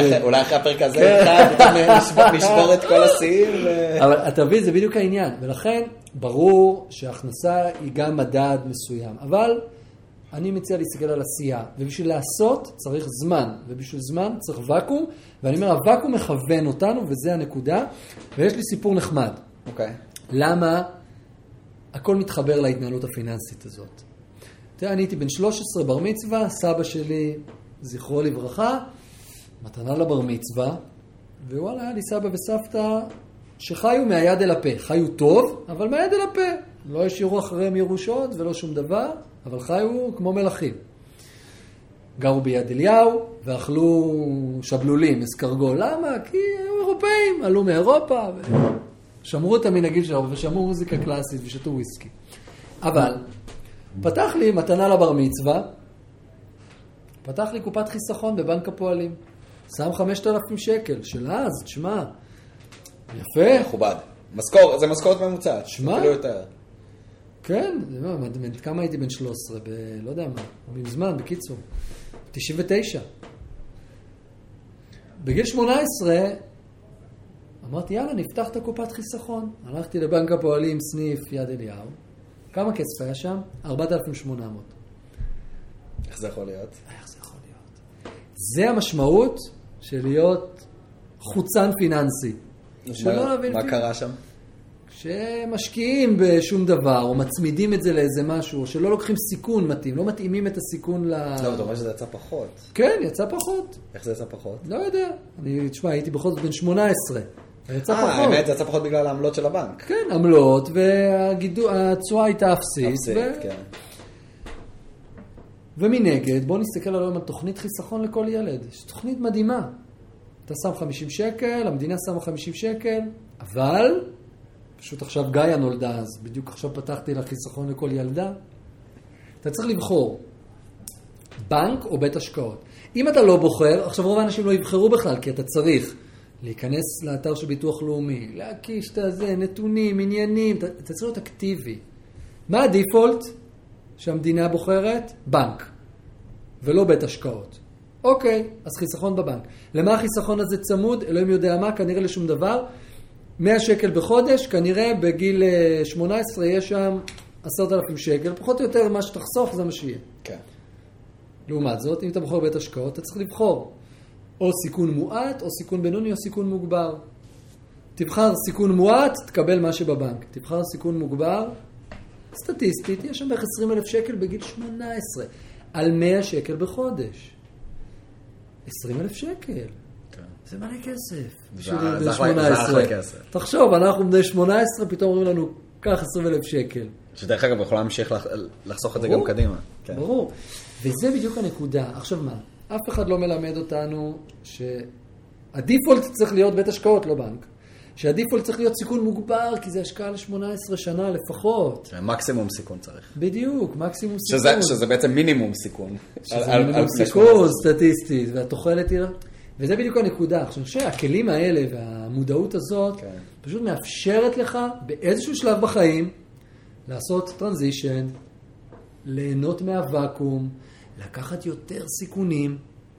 ואני חושב שזה המתכון לחיים מאושרים יותר, כי האדם משתנה. אני מסכים, אני לגמרי. מסכים. זה, זה, זה בדיוק, ה, באמצעות הידע הפיננסי אתה יכול באמת לקבל יותר חירות, אפרופו הפוסט שלך, כן. בנושא הזה. אמ, אני רוצה קצת אה, לקחת אותנו למקומות קצת אה, נוספים, כי יש, יש לנו הרבה נושאים שרצינו ככה לדבר עליהם. אתה היום היית ממליץ לבחורה צעירה ומוכשרת בגיל 18 לעשות קריירה צבאית, אה, וגם אם אה, יש לה יכולות ושאיפות לעשות מסלול שיביא אותה להיות אה, סגן אלוף בגיל אה, 30 וקצת, ואולי מסלול אפילו לפורום מטכ"ל. היית ממליץ לעשות מסלול כזה? תראה, זה יכול להיות גם לזכר, כן, אני בכוונה רציתי שזה... כן. אני מדבר על שני המינים. תראה, אני חושב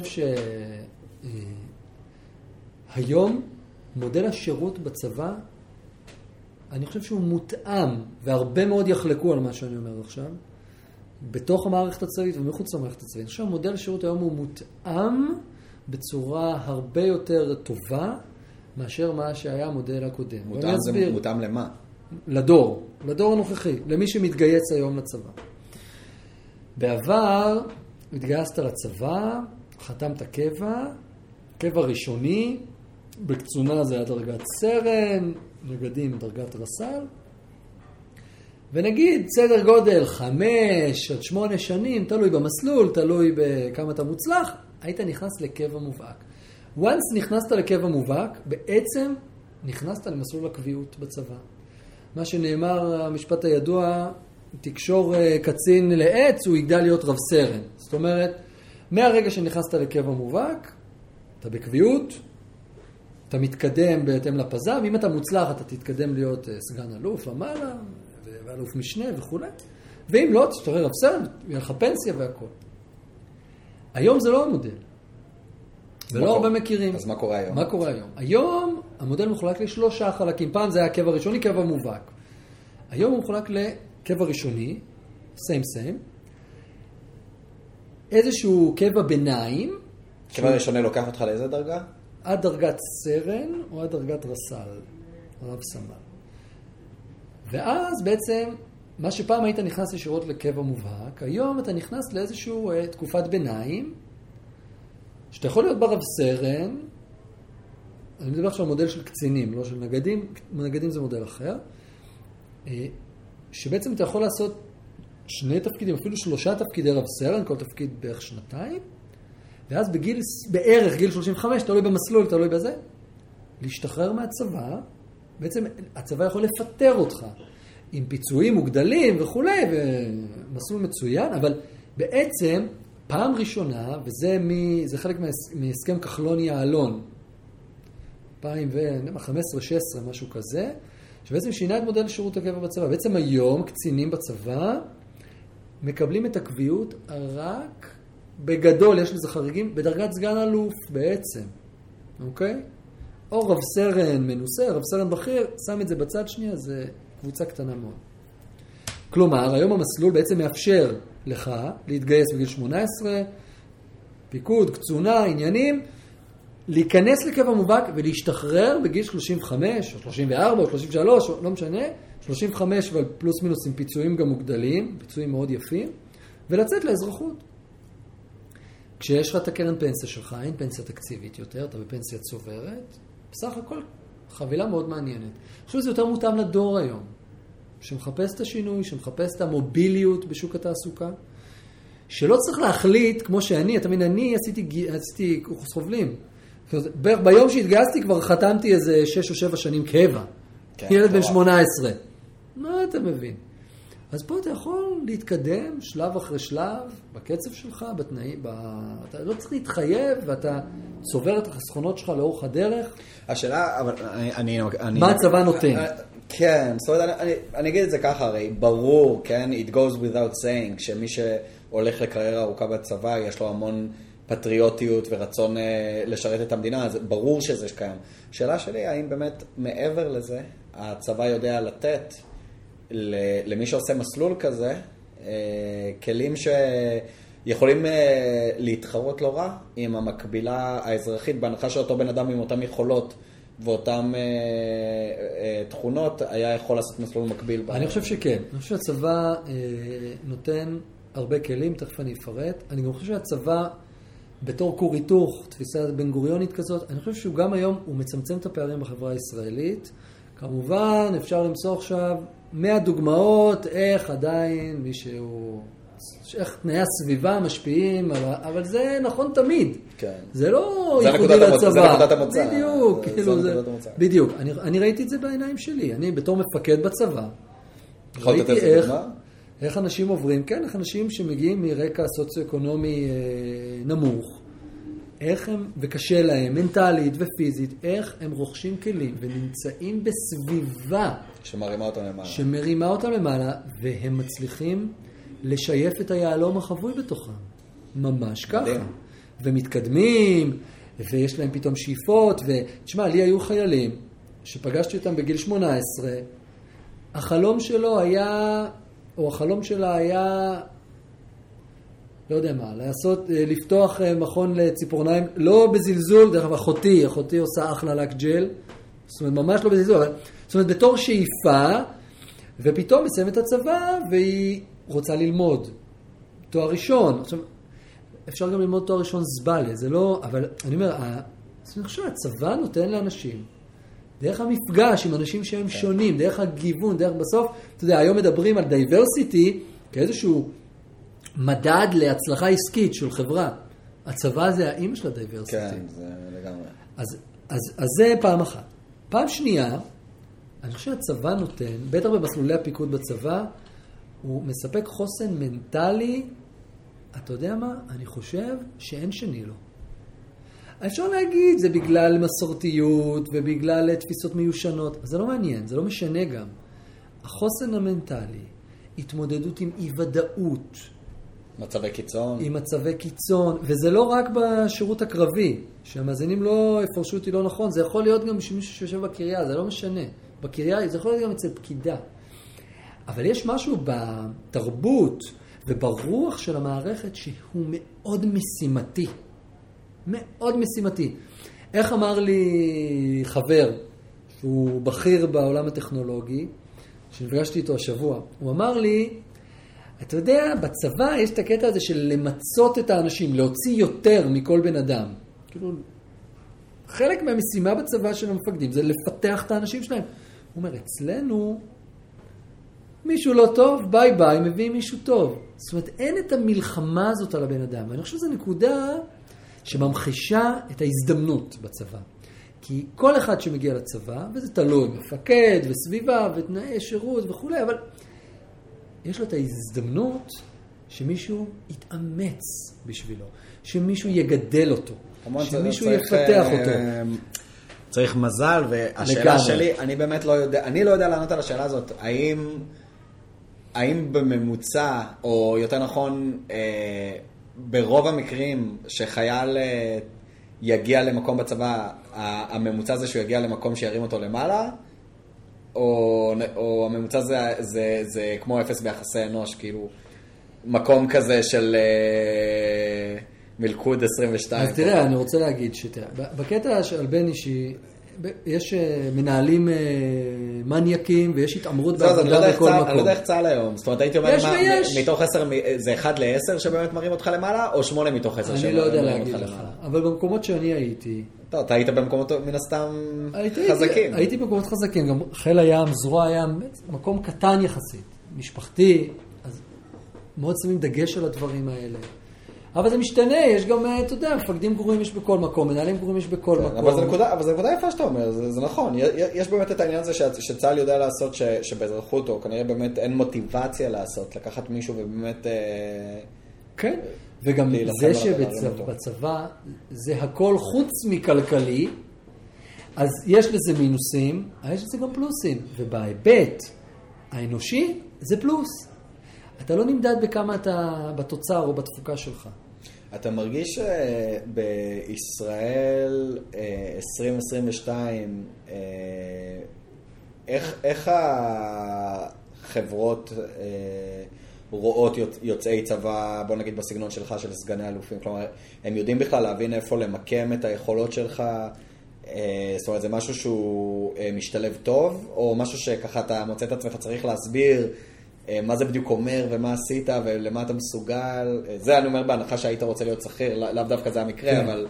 אז אני אחלק את זה לשניים, מהתחו- מהניסיון והתחושה לרוב, שלי. אני זה, לרוב מה שאני רואה כלפי חוץ זה שאנשים שיוצאים מהצבא בדרגות סגן אלוף ומעלה הם לרוב משתלבים או בתעשיות הביטחוניות או באלביט סטייל, דברים כאלה, זאת אומרת, זה מה שקורה בדרך כלל. אה, לא יצא לי לראות הרבה דוגמאות של... אה, ולמה? כי אנשים מפחדים. זה בגלל שאנשים מפחדים או בגלל שהתעשייה לא יודעת להכיר בזה או או אני- חושב זה כשאנחנו מפחדים. הקצינים. כן, אנחנו מפחדים. מפחדים מהוואקום. מפחדים מהקשה. הרי תראה, או שאולי זה חוסר ביטחון להגיד, כל החיים שהייתי בצבא, מי אני שעכשיו אני אדע... מפחדים, כן, כן. מפחדים, מפחדים. והדרך להתמודד עם זה, זה לא לעשות כלום, במרכאות. זה בדיוק העניין. תראה, אני יכול מהניסיון שלי ומהניסיונות שלי כרגע, וההתלבטות של הקריירה שלי, שתכף נדבר על זה, אני חושב שיש הערכה לשירות צבאי ולפיקוד בכיר בצבא, בטח בכל העולמות שהם לא הייטק, בארגונים גדולים, בארגונים היררכיים, אה, במקומות שצריך לנהל הרבה עובדים. תחשוב, אתה בצבא בגיל מאוד צעיר, כן. אתה יכול לנהל ולפקד על עשרות אנשים. כן. אתה יכול לנהל תקציבים של עשרות ומאות אין לזה אח מיליונים. ורע באזרחות. אתה מבין שאני בגיל, מתי זה היה? בגיל 30, ניהלתי פרויקט בתקציב של 200 מיליון שקל. אתה מבין? בן אדם אחד מנהל 200 מיליון שקל. בגיל 30 זה עוד מאוחר יחסית, זאת אומרת, באותה מידה הייתי יכול לעשות בגיל 25. זה פשוט עניין של... ואני חושב שזה דברים שאתה מקבל בצבא, שקשה, שבאזרחות לוקח הרבה יותר שנים להגיע אליהם. כן. העבודה מול בכירים, מול C-Level, בצבא אתה מהר מאוד, אתה יכול למצוא את עצמך בגיל 25, מציג לאלוף או לתת-אלוף. יש, אתה יודע, יש בכל הצבא בודדים, אלופים כן. בודדים. כן. מציג לו מצגת, מצגת משקיעים תקרא לזה, עם רעיון שיש לך או עם תהליך שאתה רוצה להטמיע. איפה, בעול, איפה בהייטק אתה מוצא את עצמך בגיל 25? אלא אם כן אתה יזם, אבל אם אתה לא יזם, אם אתה שכיר, בוא נקבל את זה לשכיר. כן. איפה אתה מציג מצגת לאיזה VC שאתה רוצה לגייס כן. אה, עכשיו אה, 20-30 מיליון דולר בגיל 25 בתור שכיר, מי ייתן לך את זה? כן. אז אני חושב שזה זה הבנפיט שהצבא נותן ברמת הקריירה כן, שזה והתעסוקה. הרבה. שזה הרבה. כן, זה הרבה. השאלה, אני חושב שיש איזשהו, יש גבול מסוים. אני חושב שאני ממש הגעתי לקצה. זאת אומרת, בגיל 35, כבר בחוץ, אנשים כבר, אה, כבר יש להם את הניסיון, וכבר מנהלים הרבה עובדים, וכולי וכולי. ולכן אני חושב שהמודל הנוכחי שמאפשר לאנשים להשתחרר בגיל 35, דרך אגב, זה לא המודל שלי. אני לא קיבלתי את הפיצויים המוגדלים במודל הזה, כי אני עוד מהמודל הישן יחסית. אז אני חושב שהוא מודל שהוא מתאים, ל... מתאים לצרכים היום של הדור הזה, ובאמת, כמו שאמרתי, הרבה יחלקו, יחלקו עליי. אה, זרקת על זה באמת איזה, אה, אה, בתוך הסיפור את העניין באמת של, ה, של הפנסיה, ו, ו- וזה זו הזדמנות אולי טובה ככה להעלות את הנושא הזה, כי בטוח למישהו כמוך שעשה את המסלול, יש פרספקטיבה על סוגיה שמאוד נמצאת בכותרות בעיתונות הכלכלית פה בארץ, על הפנסיה לאנשי קבע בצה"ל. יש איזה קו ש... שעיתונים מסוימים אה, מנסים להוביל, ש... שבעצם האנשי קבע או הצבא חולב את הממשלה, או בני גנץ עוזר לחברים שלו ומפרגן להם אה, בפנסיות. אה, אני אגיד את דעתי כנראה מיד אחריך. אה, אבל אה, הייתי שמח לשמוע מנקודת מבטך, איך אתה רואה את הנושא? זה השלב שאני שותה עוד וויסקי. יאללה, קדימה, לפני תטען. שאני אעשה, לפני שאני אעשה איזה טעות פטאלית, אבל האמת שיש לי, יש לי עמדה, גם בתוך המערכת מכירים אותה, בתוך המערכת הצבאית, לא מתבייש בה. אה, אני אנסה ככה לעשות סדר.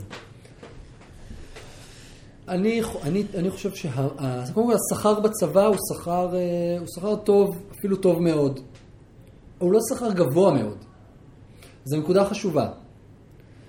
בשקלול של הפנסיה, אני חושב שזו חבילה טובה מאוד פלוס. אבל אם אתה מנתק את הפנסיה, בוא נניח שאין יותר פנסיות בצבא, שנייה בכוונה מכליל, השכר בצבא הוא לא מספיק גבוה בשביל להצדיק את הדרישות. כמובן זה משתנה ויש אה, שונות, וזה, אה, בוא נגיד בגדול. זאת אומרת, אני, לעשות את מה שדורשים ממני עבור השכר אה, שאני קיבלתי אה, בתור רב סרן או בתור סגן אלוף, אם אתה מנתק לי את הפנסיה, כנראה שעל אותן שעות עבודה בחוץ הייתי מרוויח יותר כסף. לטובת מאזיננו ומי שלא מכיר, אולי תוכל לתאר, אם, אם אני אומר, אה, אה, נגיד אה, אה, איש הייטק טיפוסי, עובד ראשון עד חמישי, כנראה משעה תשע וחצי, עשר בבוקר עד אה, שש בערב, אה, וכולם יודעים שאני מקצין כי הם בדרך כלל, בדרך כלל עובדים פחות. אה, איך, איך היית מתאר אה, אורח חיים של מישהו ש... אז בוא נשים זה. אני שם רגע קרבי בצד, כי אתה לא יכול להשוות את האוכלוסייה הקרבית שנמצאת 24-7, ליטרלי. בסדר, הייתי כזה, ואני אומר לך, זה סיפור אחר. באמת, אתה מקריב את חיי המשפחה שלך, את חייך הפרטיים, את זה לטובת... אבל הם גם חלק, מה- אבל גם, לא, לא רק שהם חלק מהסיפור, הם אולי החלק המרכזי בסיפור, אבל בסדר, בוא נשים את זה בצד. תכף נגיע לזה, כי אולי צריכה להיות דיפרנציאציה, אוקיי, אבל... אבל- בסדר, אבל אם בואו נקביל את זה מטה. ל- למטה, תפקיד אחרון, תפקיד מטה. תראה, 9 to 6, אפשר להגיד שבגדול זה אלה השעות, בסדר? לפעמים יותר, לפעמים קצת פחות. זה. יש שוני אחד. אחד שהשכר הוא יותר נמוך מתפקיד מקביל בהייטק, על אותו ניסיון, זה אחד. שתיים, התנאים, תנאי העבודה, גרועים לעומת ההייטק. דוגמאות. משרדים, עמדות עבודה, אה, תורנויות, אתה יודע, אתה עושה תורנויות, אני מצאתי את עצמי ישן עשרות לילות במשרד. ב... מה זה, מה זה תורנות? תורנות. למי אתה- שלא יודע? נגיד, אתה מנהל, אני מנהל אחראי על הגזרה הימית, אה, מחוץ לשעות העבודה, ואם יש, אה, מתפתח איזשהו אירוע, צריך לנהל אותו.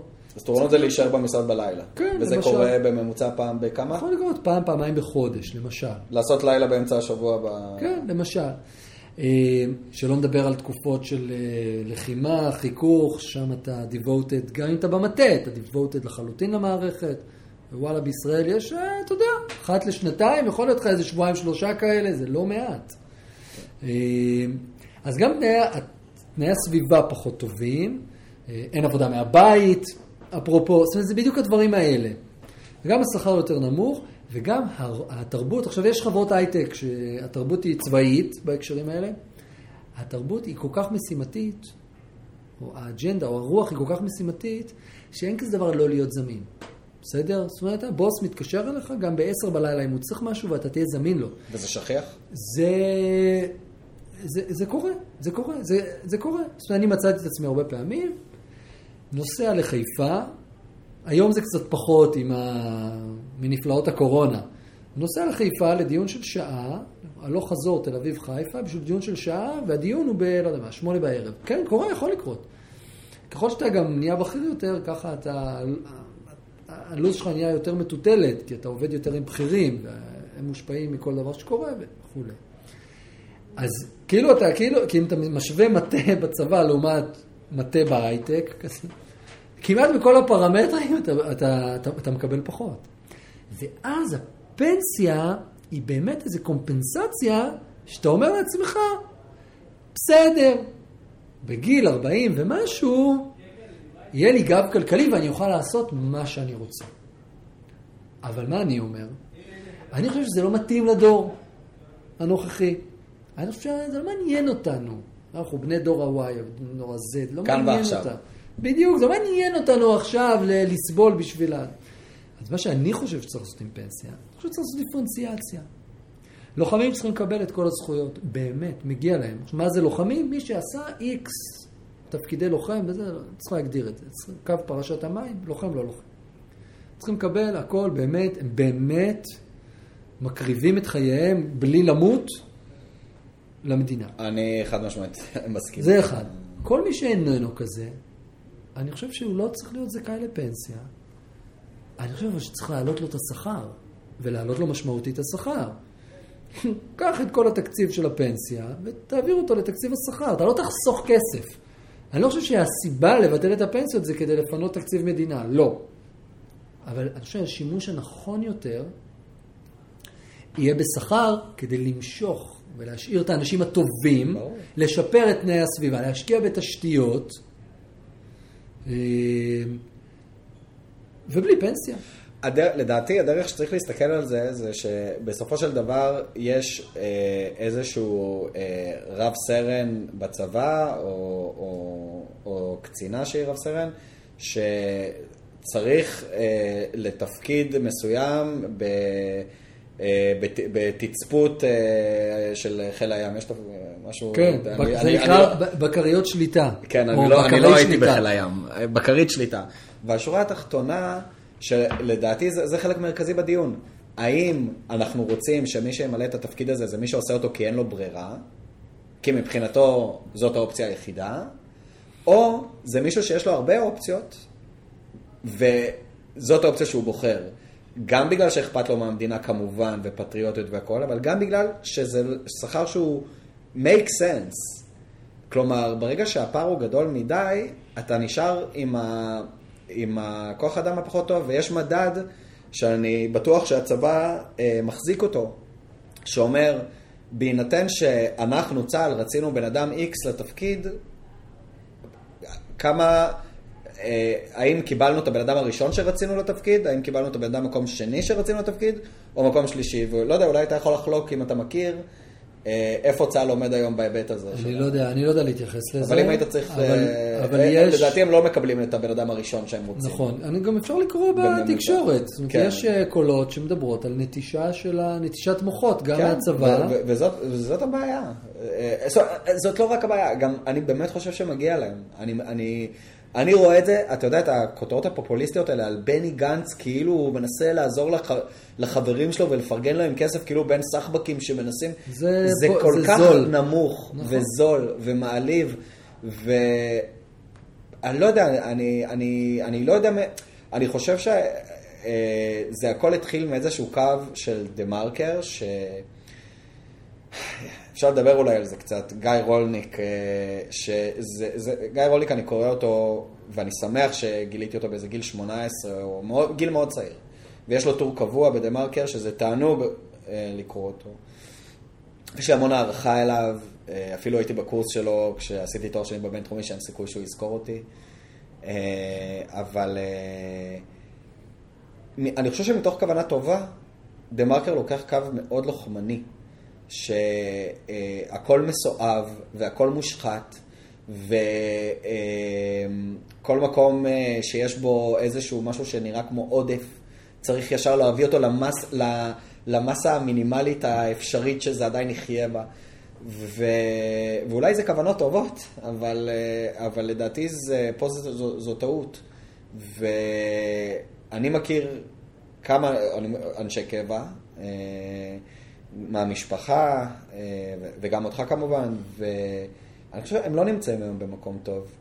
הם לא נמצאים היום במקום טוב מהבחינה שההערכה שהם מקבלים מה... על העבודה שהם עושים היא מעליבה. היא באמת מעליבה.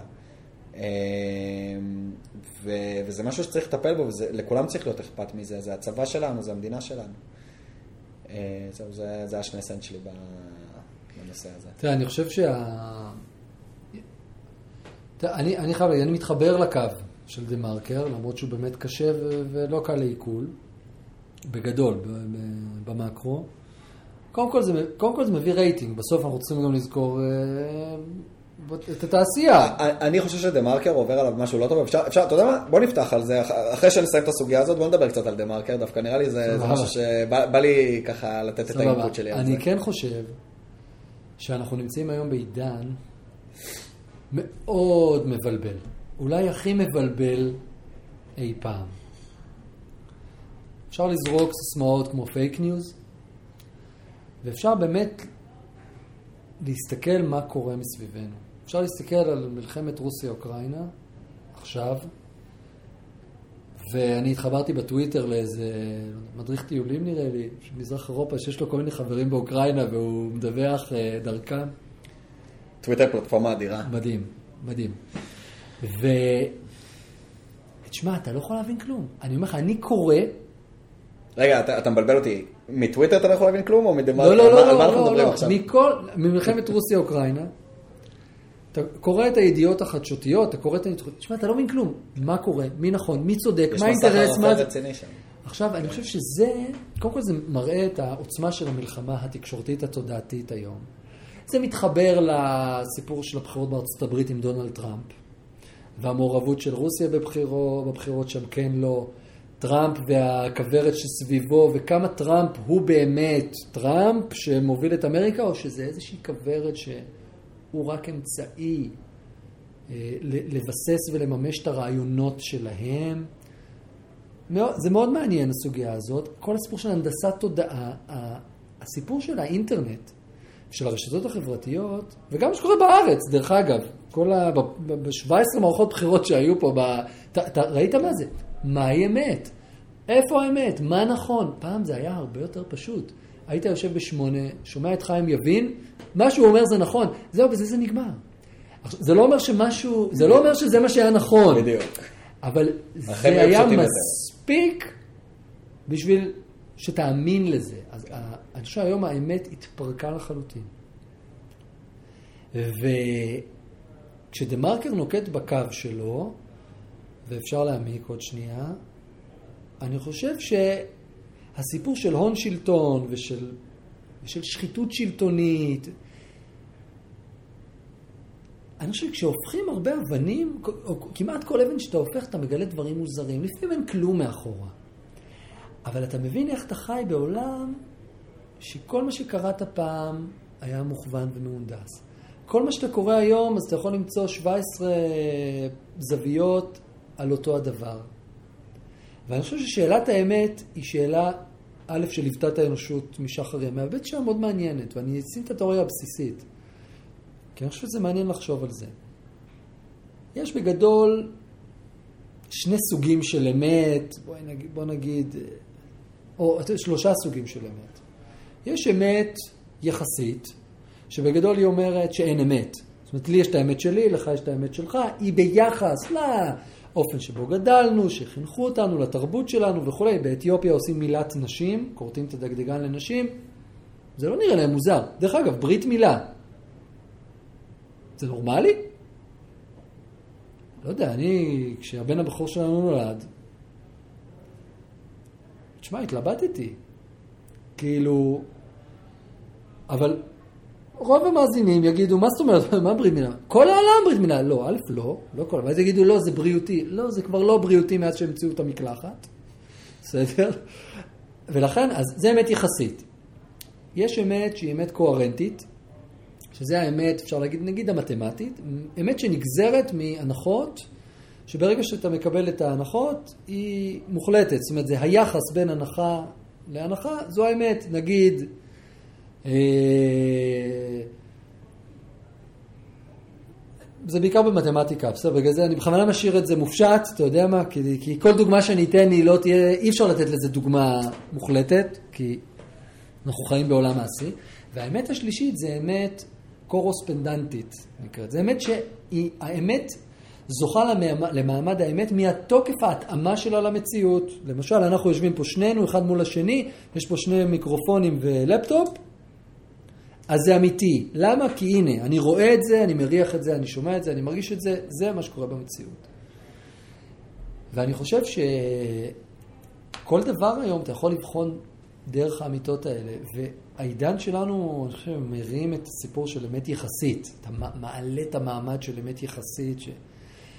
שים לב כמה אתה מתווך, בתף. זאת אומרת, גם אם קראת משהו בעיתון, וגם אם ראית תמונה היום בעיתון, זה יכול להיות שזה מהונדס, שזה פוטושופ. לגמרי.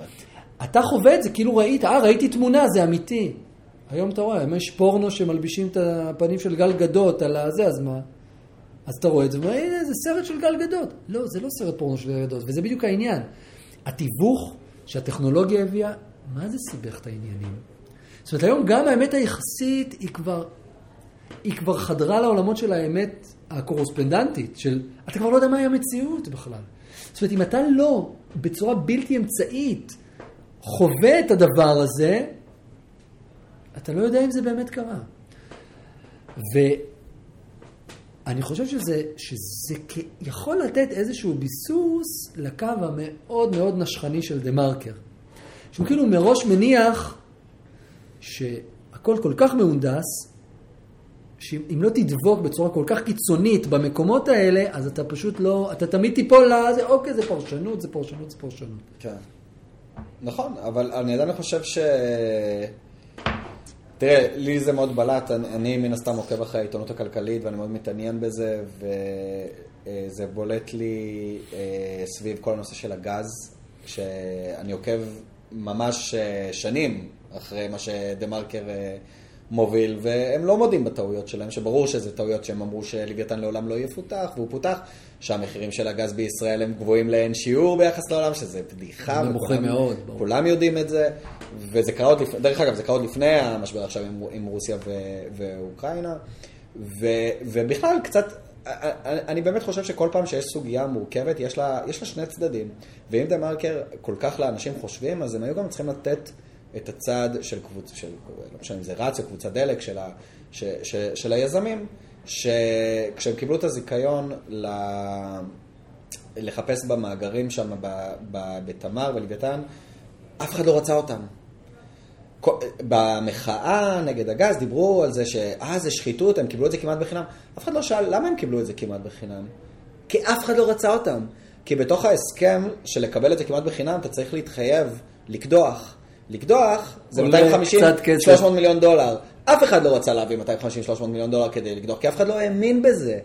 ואם מישהו האמין בזה, זה נקרא יזמות. ו, והוא בעצם אה, הביא, ל, הוא לקח סיכון והוא מקבל את הריוורד. אז לא משנה, אני לא נכנס לדיטיילס, כאילו יכול להיות שהיה צריך, בש... ו... ועשו את זה אה, אה, בוועדה ששת... ש... שישינסקי. שישינסקי וזה, ובסדר, לא, עזוב, לא ניכנס לדיטיילס, אבל השורה התחתונה זה שהיה פה שני צדדים. וה... והקו הלוחמני הזה של ה... אה, כל חברות הגז הן מושחתות, וההסכם הגז הוא נוראי, ו... אה, זה, זה, זה, זה, זה, כן, זה זלזול וזה, ולפחות תתן לאנשים את שני, את, שתי, את שני הצדדים כדי שהם יקבלו בעצמם דעה מושכלת שהם מאמינים בה, ולא רק את הפרופגנדה הזאת. אני באמת חושב שזה בא דרך אגב ממקום טוב, אני באמת חושב שגיא רולינג באמת הוא, הוא בן אדם טוב, וכל מה שהוא עושה זה, זה מכ- מכוונות טהורות. אין לי ספק ש, שאין לו שום אה, אג'נדה נסתרת בדברים שהוא עושה. אבל אני, אני כן מרגיש שדה מרקר בשנים האחרונות לוקח קווים לוחמניים בדברים מסוימים שהם, שהם כבר לא מבוססים, וגם כל הנושא הזה, נגיד על ההייטק, אתה רואה המון כותרות שחברה מצליחה, אז מה, אז מה הכותרת? אה, אה, הבן אדם הזה והזה הכניס, אה, אה, אה, ייקח 100 מיליון אה, דולר הביתה, או כאילו, כמה כל אחד ייקח הביתה, או איזה קרנות הרוויחו מה... מה כן, זה נהיה קצת צהוב. זאת אומרת, מה זה צהוב? זה הכי צהוב שיש. למה לא לדבר על מה החברה הזאת אה, עשתה, ולמה קנו אותה, ואיזה ערך היא נותנת, ו... ו... זאת אומרת, הדברים היותר ענייניים, למה הכל זה רק אה, כמה, הוא, כמה זה מרוויח וכמה זה מרוויח, ו... ו... ומי המשקיע הזה? לא יודע, זה... אני חושב שזה מתחבר לקו של דה מרקר שמציב את האי שוויון כן, ב center. כן. ואפרופו, סוגיה סופר מורכבת, אי שוויון, ואפשר לפרש אותה בכל מיני אה, דרכים. כן. אה, וזה נכון. אתה יודע, יש אה, פוסט שכתבתי בבלוג, שלא הגיע למספיק אנשים. ואני אומר, וואלה, חבל שלא. זה היה באחת ממערכות הבחירות האחרונות, אולי נראה לי השנייה מתוך הרביעייה, אם אני לא טועה. תלוי אם אתה סופר את ה... תלוי איך סופרים, כן. מה שעשיתי, אה, לקחתי את המפלגות הגדולות, אה, לא לכולן יש מצע, למי שיש מצע, פתחתי את המצע ולמדתי את הפרק הכלכלי בכל מצע של המפלגות, ולמי שלא היה מצע, אז אספתי את ההתבטאויות, או אם- לא היה להם מצע, אז היה להם תוכנית כלכלית. היה אפשר להבין מה העמדה הכלכלית שלהם. ומיקמתי על, אה, על ציר Y ו-X את, אה, את המפלגות בהתאם אה, למדיניות הכלכלית שלהם, על רצף שבין, נגיד, קומוניזם, בסדר? לניאו-ליברליזם, נקרא לזה, אוקיי? רפובליקאים. זה אפילו לא רפובליקאים, כי כשהסתכלתי, כשאתה נכנס, כשאתה עושה לזה דיג אין, אז אתה, אתה מבין שנגיד המפלגות הערביות הן ממש קומוניסטיות. זאת אומרת, ב... זה, זה כאילו סוציאליזם קיצוני, בכוונה אני אומר קומוניזם ולא סוציאליזם. בסדר? זאת אומרת, זה קומוניזם, זה, ב- זה פרשנות מסוימת של סוציאליזם. כשאתה מסתכל על המפלגות הימניות, גם ביניהם יש, אה, יש מנעד. יש מנעד. גם כשאתה מסתכל על מפלגת העבודה, נגיד, ואתה אומר, מה זאת, או על יש עתיד נגיד, אתה אומר, מה, אלה מפלגות אה, כאילו סוציאליסטיות, הן לא סוציאל, הן סוציאל דמוקרטיות יותר. זאת אומרת, זה איפשהו בין אה, ליברליזם, קפיטליזם, לבין אה, סוציאליזם, סוציאל דמוקרטיה. כשאתה מסתכל על המפלגות הימניות, על ימינה נגיד, אז אתה, זה, זה הולך ל, לליברליזם. תסתכל על הליכוד, שמע, אולי זה אפילו ניאו-ליברליזם. עכשיו, בתור אחד שחושב שהכלכלה נמצאת בבסיס הקיום שלנו, והיא זו שמניעה את הגלגלים של העולם ושל האנושות, אמרת, רציתי ש... לנסות לעשות סדר. אתה מצביע למפלגה מסוימת, שתבין איפה זה ממקם אותך ברמת תפיסת העולם הכלכלית. למרות שאני בטוח שבישראל.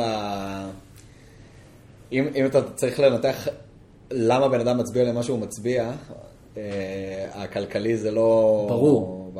ברור, וזה היה מוטיבציה, זאת הייתה המוטיבציה לכתוב את זה. כאילו להראות על מה אתה מצביע על הדרך. בדיוק, עכשיו סבבה אתה מצביע עליהם, עכשיו זה גם שם אותי במקום מסוים. בסדר? פתאום אמרתי, וואלה, מפלגה שאני מצביע, שמע, זה לא התפיסה הכלכלית שלי.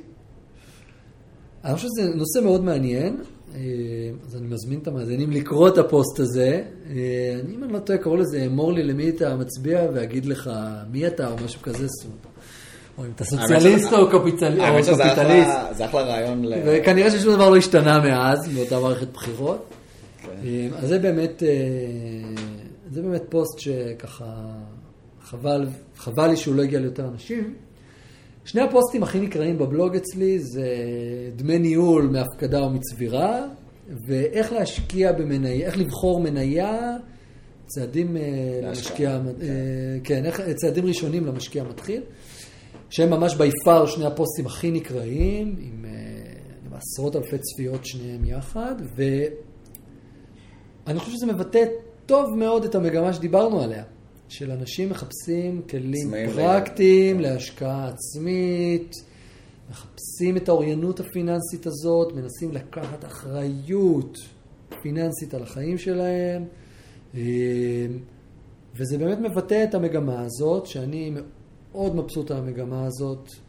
אני חושב שזה קשר ישיר לאיפה אתה רוצה להיות בחיים, ואיך אתה מצליח לייצר לעצמך ואקום בחיים.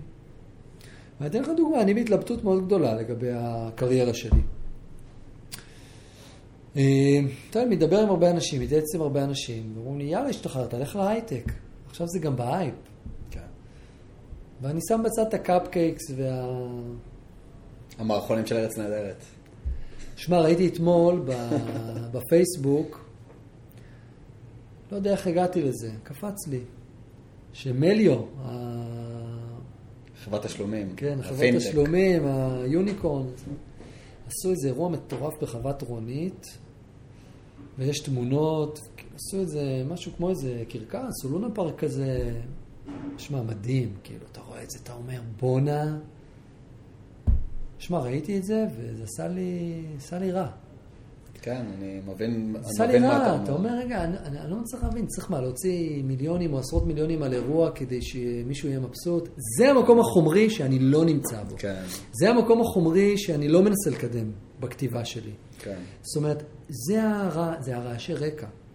כן. אבל אתה לא רוצה את האנשים האלה, אתה רוצה שלאנשים יהיה טוב. ומה עושה טוב לאנשים?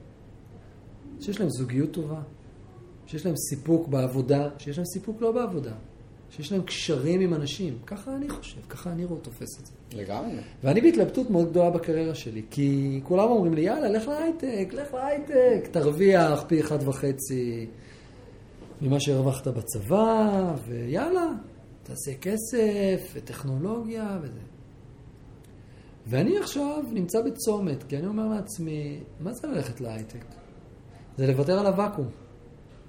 כי הרי מה זה להייטק? בוא אני אלך למליו, בוא אני אלך לחברות הטובות, לא? לשם אני אלך. ברור. ל-9 to 6, ל... במקרה הטוב 9 to 6. למקומות האלה, למקומות שזה נהיה כל עולמך, ואז, וזה מעמיד אותי בדילמה. אני רוצה לשמר את הוואקום, אני חייב את הוואקום. למה? כי אני מאמין שזה הבסיס לצמיחה. זה ה-personal growth. מה אני עושה? אני קורא, אני נפגש עם אנשים, אני חושב. עכשיו זה מדהים. תראה, אני עובד היום בחצי משרה, בעולמות הייעוץ. למה? כי אמרתי, אני רוצה להשאיר לעצמי מקום ל-growth, לוואקום. אבל uh, זה לא מספיק כסף, אני צריך להרוויח יותר כסף. אז אני צריך למצוא עוד רבע משרה, שליש משרה, עוד חצי משרה, אם זה מהבית וזה בתנאים נוחים, אז אפשר להנדס את זה. כן. קשה. קשה, אין הרבה חצי משרות. מעסיקים לא רוצים להעסיק אותך בחצי משרה. כן. ולמה? כי מה? כי אין חצי משרה? כי אין תכולה לחצי משרה? בוודאי שיש. הרי אנחנו יודעים שיש חוסר יעילות. יודעים שבמדינת ישראל הפריון הוא נמוך. גם בהייטק יש מקומות, יש תחומים מסוימים שהפריון הוא נמוך. למה אף אחד לא רוצה להעסיק אותי בחצי משרה? למה? יש משהו, ככה אני חושב, כרגע, זה גם זה ישתנה, שמעסיקים צריכים להרגיש שליטה. הם רוצים את הזמינות שלך. הם רוצים שכשהם צריכים אותך אתה תתייצב, והם מוכנים לשלם לך כסף על זמן שאתה לא עושה כלום, שאתה אוכל קפקייקס. זה נכון. זה נכון. ואני חושב שזה לא טוב למעסיק וזה לא טוב לעובד. זה טוב מחר בבוקר וזה לא טוב לטווח הארוך. כי זה בדיוק מה שאמרת. משחקים חצי מהיום ביליארד ומקבלים מלא כסף. כן. מה אתה חושב, שהמתכנת הזה נהנה לשחק חצי יום ביליארד? לא. אתה יודע, זה כמו שאני זוכר ש... שהיינו מעבירים בספינה כוננויות וכוננויות, או הפלגות ארוכות, ואתה יודע, יש לך המון, המון זמן מת בין, אה, בין החלון זמן המבצעי לבין הפעילות המבצעית, לבין הזמן שאתה פשוט מחכה בים, ואין לך אינטרנט בים, אין לך כלום. משחקים בפלייסטיישן, אתה יודע, משחקים אה, פרו, משחקים כדורגל, פיפא. ותשמע, אני, אני זוכר את עצמי יושב, משחק עם הקצינים, עם החיילים, משחק כאילו פיפא בפלייסטיישן. ואז קולט שעברו שעתיים. אני מסיים את השעתיים, אני אומר, תשמע, נהניתי, כאילו היה כיף, אבל וואו, אני מרגיש ריקנות, כאילו, אתה אומר, וואו, הלכו שעתיים, כאילו זה, עכשיו, הכל זה עניין של מינון. אבל כשאתה פתאום, זה שעתיים, ועוד שלוש שעות ועוד שעות. ולכן אני אומר, זה לא מה שמביא את הסיפוק בחיים. אנשים לא מחפשים הנאה שטחית, מחפשים סיפוק עמוק. ואני חושב שדווקא היכולת, האפשרות שבן אדם יעשה כמה דברים, זה בדיוק מחבר אותו למקומות של ההתפתחות ושל הסיפוק. לגמרי. וזה, אני אומר לך, אני, וואלה, מאתגר, מאתגר הסיפור הזה. זו נקודה טובה, זו נקודה טובה.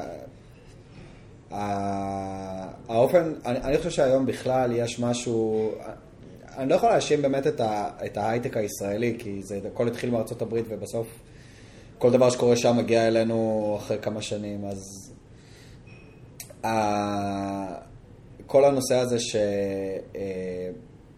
שיוצאי יחידות טכנולוגיות מהצבא, שלא עבדו באזרחות יום בחיים שלהם, מרוויחים אה, פי שתיים מההורים שלהם, כשהם בני 22, 3, ומרוויחים סכומים אה, ש...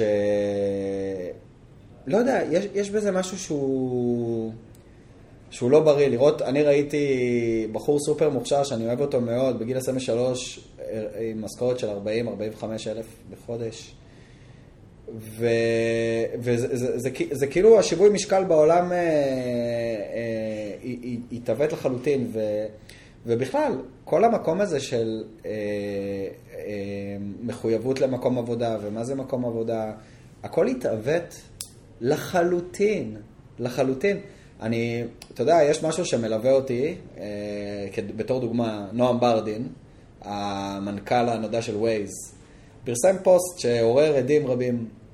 הוא העלה כל מיני נקודות על זה שהתרבות בגוגל לא אפשרה אה, לאותה תרבות סטארט-אפ להתקיים וכולי, ואז הוא נתן שם איזה דוגמה. והדוגמה הייתה שהוא קובע פגישה עם שישה חברי צוות, ולשניים מתוכם מבקשים לבטל את הפגישה, כי באותו זמן יש שיעור יוגה. ו... והוא אמר, זה לא, זה, זה, אי אפשר לעבוד כך, זה לא נראה לי הגיוני. ואני אומר, ברור שהוא צודק, זה מקום עבודה. המנהל רוצה לעשות פגישה, כן, בראש ובראשונה תגיע לפגישה, אם לא יצא לך להגיע ליוגה, כאילו, בסדר, זה באסה, כאילו, קורה. ואשכרה, אני הייתי במעגל של הייטקיסטים, והייתי בטוח שכזה כולם יגידו, כאילו, כן, איזה מעוות זה, וחצי, זה באמת, זה היה חצי-חצי, בערך, החלוקה היא בערך 50-50, ואנשים שאני מעריך, אנשים אומרים לי, אומרים לי, מה קרה לך, ברור שצודקים היוגיסטים. שזה יש, הזוי. יש זה יוגה. נכון. זה, זה, אה, אם, הם, אם הם לא, זה פעם בשבוע, אם הם לא ילכו, הם תפספסו, אז, אז למה בכלל יש יוגה אם, אם אי אפשר ללכת ליוגה? ו, ואם, אני, ואם אני בתור עובד רוצה בזמן שלי ללכת ליוגה, למה מישהו משתלט לי על, על הלו"ז ולוקח אותי לפגישה?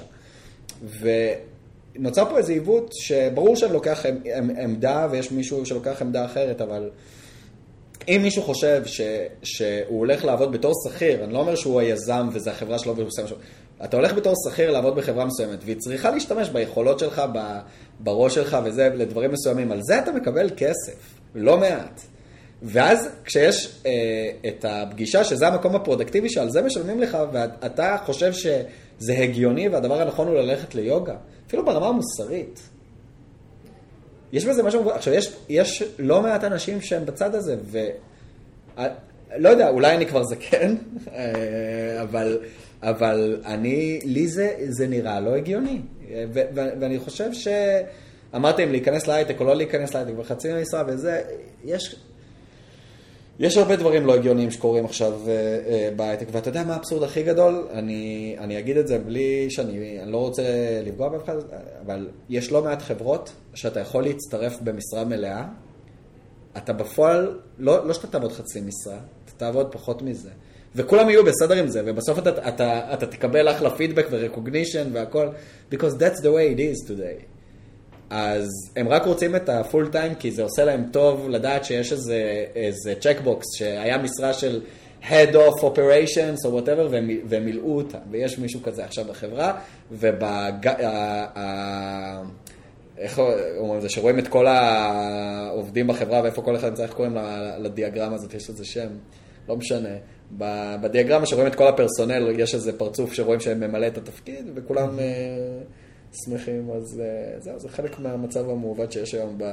יש לי הרבה דברים טובים להגיד על, על ההייטק, כן? אני עובד אה, 14 שנים בתעשייה פה, והייתי בלא לא מעט אירועים ולא מעט חברות, ו, וזה, מו- התעשייה פה מדהימה, לא סתם זה הקטר של מדינת ישראל.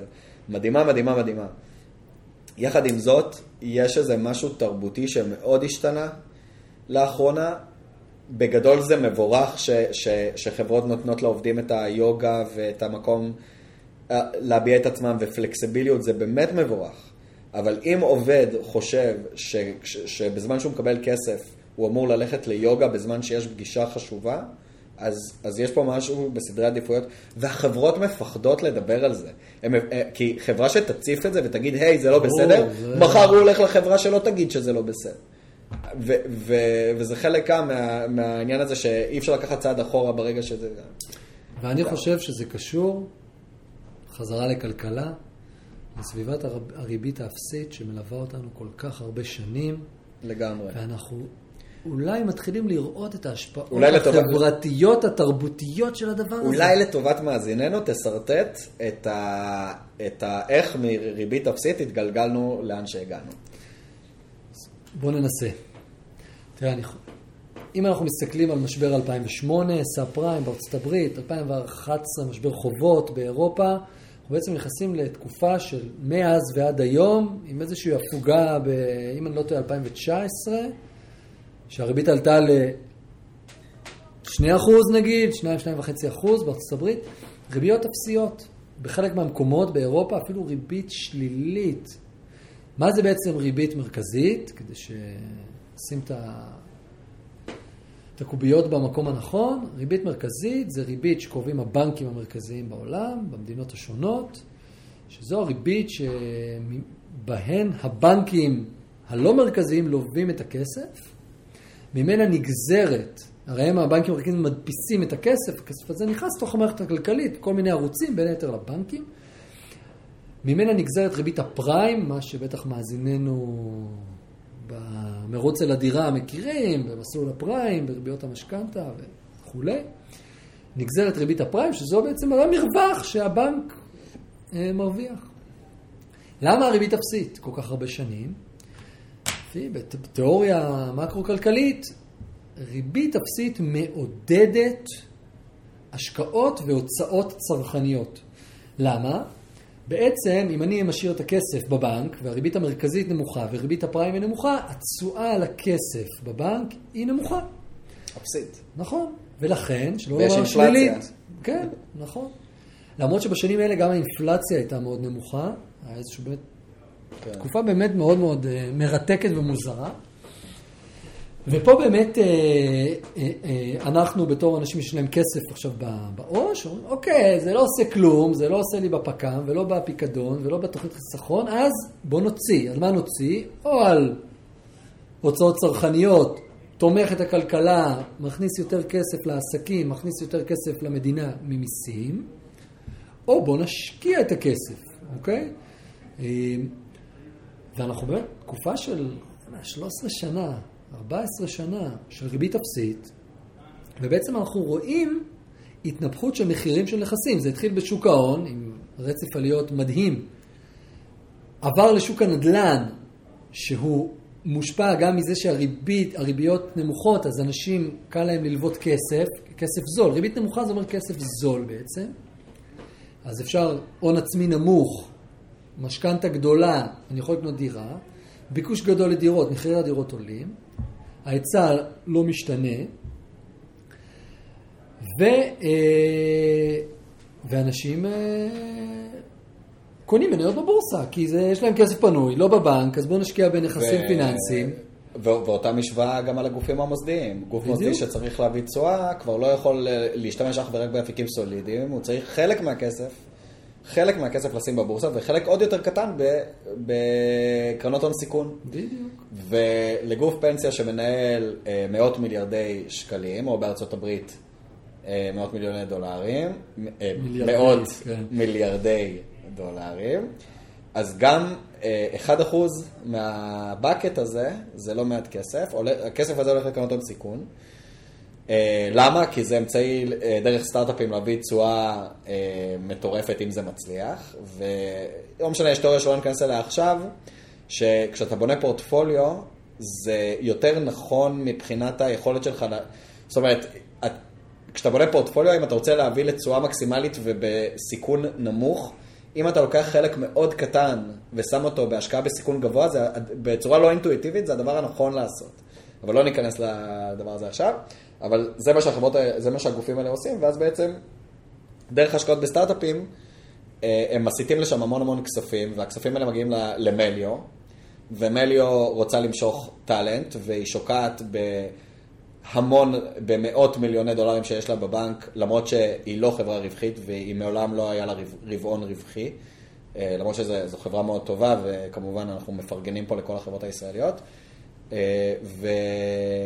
והיא לוקחת את הכסף הזה שאמור לשמש אותה לבנות את החברה, וזה בסדר, זו החלטה לגיטימית, אפשר להתווכח אם היא טובה או רעה, אה, לשים אה, מיליון וחצי דולר על ערב אחד, מייקרוסופט עושים דברים כאלה, אני לא יודע כמה, כמה יצא הערב הזה במליו, ו... ולעשות את זה לעובדים, גם כדי שהעובדים יהיו מבסוטים ויישארו בחברה, גם כדי שיהיה דיבור, שאנשים כמוני וכמוך נדבר על, על האירוע הזה ונגיד, וואו, זו, שמעת מה מליו עשתה, איזה הפקה היא עשתה, ואז מועמדים אולי ירצו לעבוד שם גם. אה, ואם הם ימשכו טאלנט, אז אולי זה יגדיל את הסיכויים שלהם להצליח.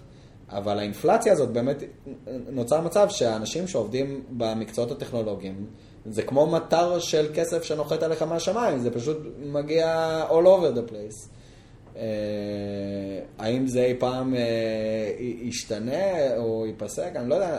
פעם אני חשבתי שכן, היום אני רק חושב ש... זה נראה ש... לא יודע אם לצערי, אולי לשמחתי האמת, למה אני אה, צבוע? לא יודע. אה, זה, זה, זה רק, המגמה הזאת רק הולכת ומתעצמת. עכשיו שים לב מה קורה. מתחת לפני השטח, קח לזה פרשנות פסיכולוגית, הריבית אפסית הזאת, שגורמת לאנשים לצרוך יותר ולהשקיע יותר, בעצם שינתה לנו את מושג או את תפיסת הסיכון. כן. ובעצם היום אנחנו מתנהלים בצורה הרבה יותר מסוכנת בכל מה שאנחנו עושים. עכשיו, זה כבר, זה כבר 13 שנה, אז אתה כבר לא, אין לך רפרנס אחר בכלל. אתה יודע, ההורים שלנו היו עושים חמישה אחוז בשנה, היו, אפשר, אה, חותם לך עכשיו עד המוות. כן. אנחנו, אם זה לא עשרה, 12, 13, 15 אחוז, זה לא טוב. תראה איזה שינוי מטורף. עכשיו, אי אפשר לחשוב שתפיסת הסיכון משתנה, הפעולות שלנו משתנות בהתאם, ואין לזה שום נגזרת פסיכולוגית. עכשיו, קח את זה, קח את הקורונה שפוגשת, ותקבל שערה מושלמת. וזה מה שיפה בחיים. קבל שערה מושלמת, שפתאום אמות המוסר, הערכים משתנים, הנורמות משתנות, אתה חרד למשפחתך ולחייך בגלל מגפה, חרד לעבודתך כי הוצאת, הוצאת, הוצאת לחל"ת, אתה כבר רגיל המון שנים לקחת מלא סיכונים, אתה כבר לא מרגיש בכלל את הסיכונים, ופאף, אתה מקבל מלא אנשים שמתפטרים ומחפשים את עצמם בחיים. והסיפור הזה שאתה אומר על, ה... על זה שאנשים לא עובדים באמת, ושיעורי יוגה למשל, זה בדיוק, לי זה מתחבר, בדיוק למקומות האלה. הכסף זול הזה שינה לנו את אמות המידה, או אפילו את האמות המוסריות. אמרת, זה, זה על גבול הלא מוסרי. כאילו, בן אדם, אתה עובד בחברה. לא, זה לא יאומן. כאילו, יש לי שיעור יוגה. עכשיו, אתה יודע, אנשים גם צריכים גבולות, אנשים צריכים גבולות. אין, הכל יטשטש, אתה לא מאמין כמה. בדיוק, הכסף הזול פשוט ישתש הכל. והנה אנחנו עומדים בפני תקופה מאוד מרתקת. זה לפרק הבא אולי. שמע, האינפלציה הרימה ראשה. כן. והנה, פאוול כבר הודיע, לא אוקראינה, לא אוקראינה, אני... הריבית עולה. כן. ומעניין לראות האם התורה הכלכלית ותיקת השנים תוכיח שהיא עדיין בתוקף. לא בטוח. כן.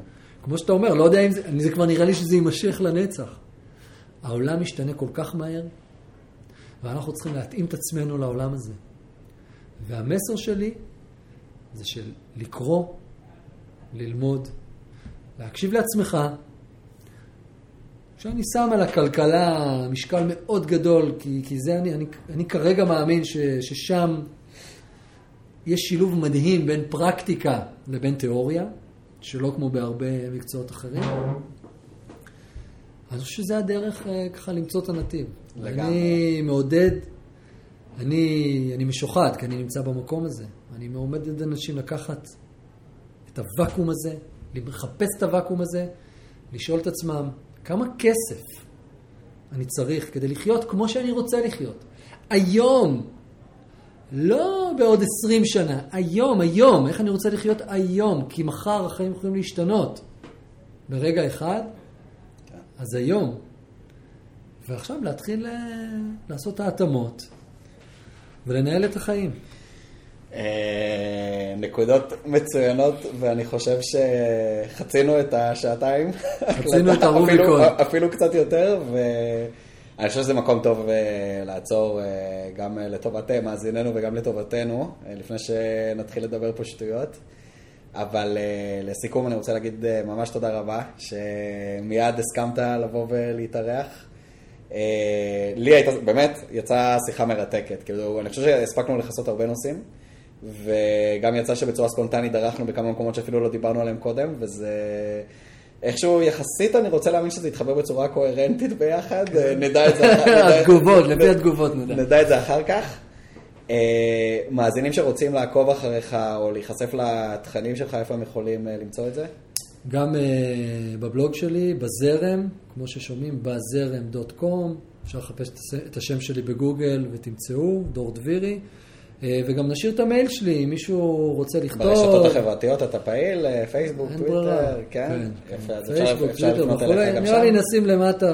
נשים. נשים, וגם, באמת, אני מזמין את המאזינים לפנות אליי אה, במייל, אם יש להם הצעות, רעיונות, ביקורת, שאלות, בכיף ובאהבה.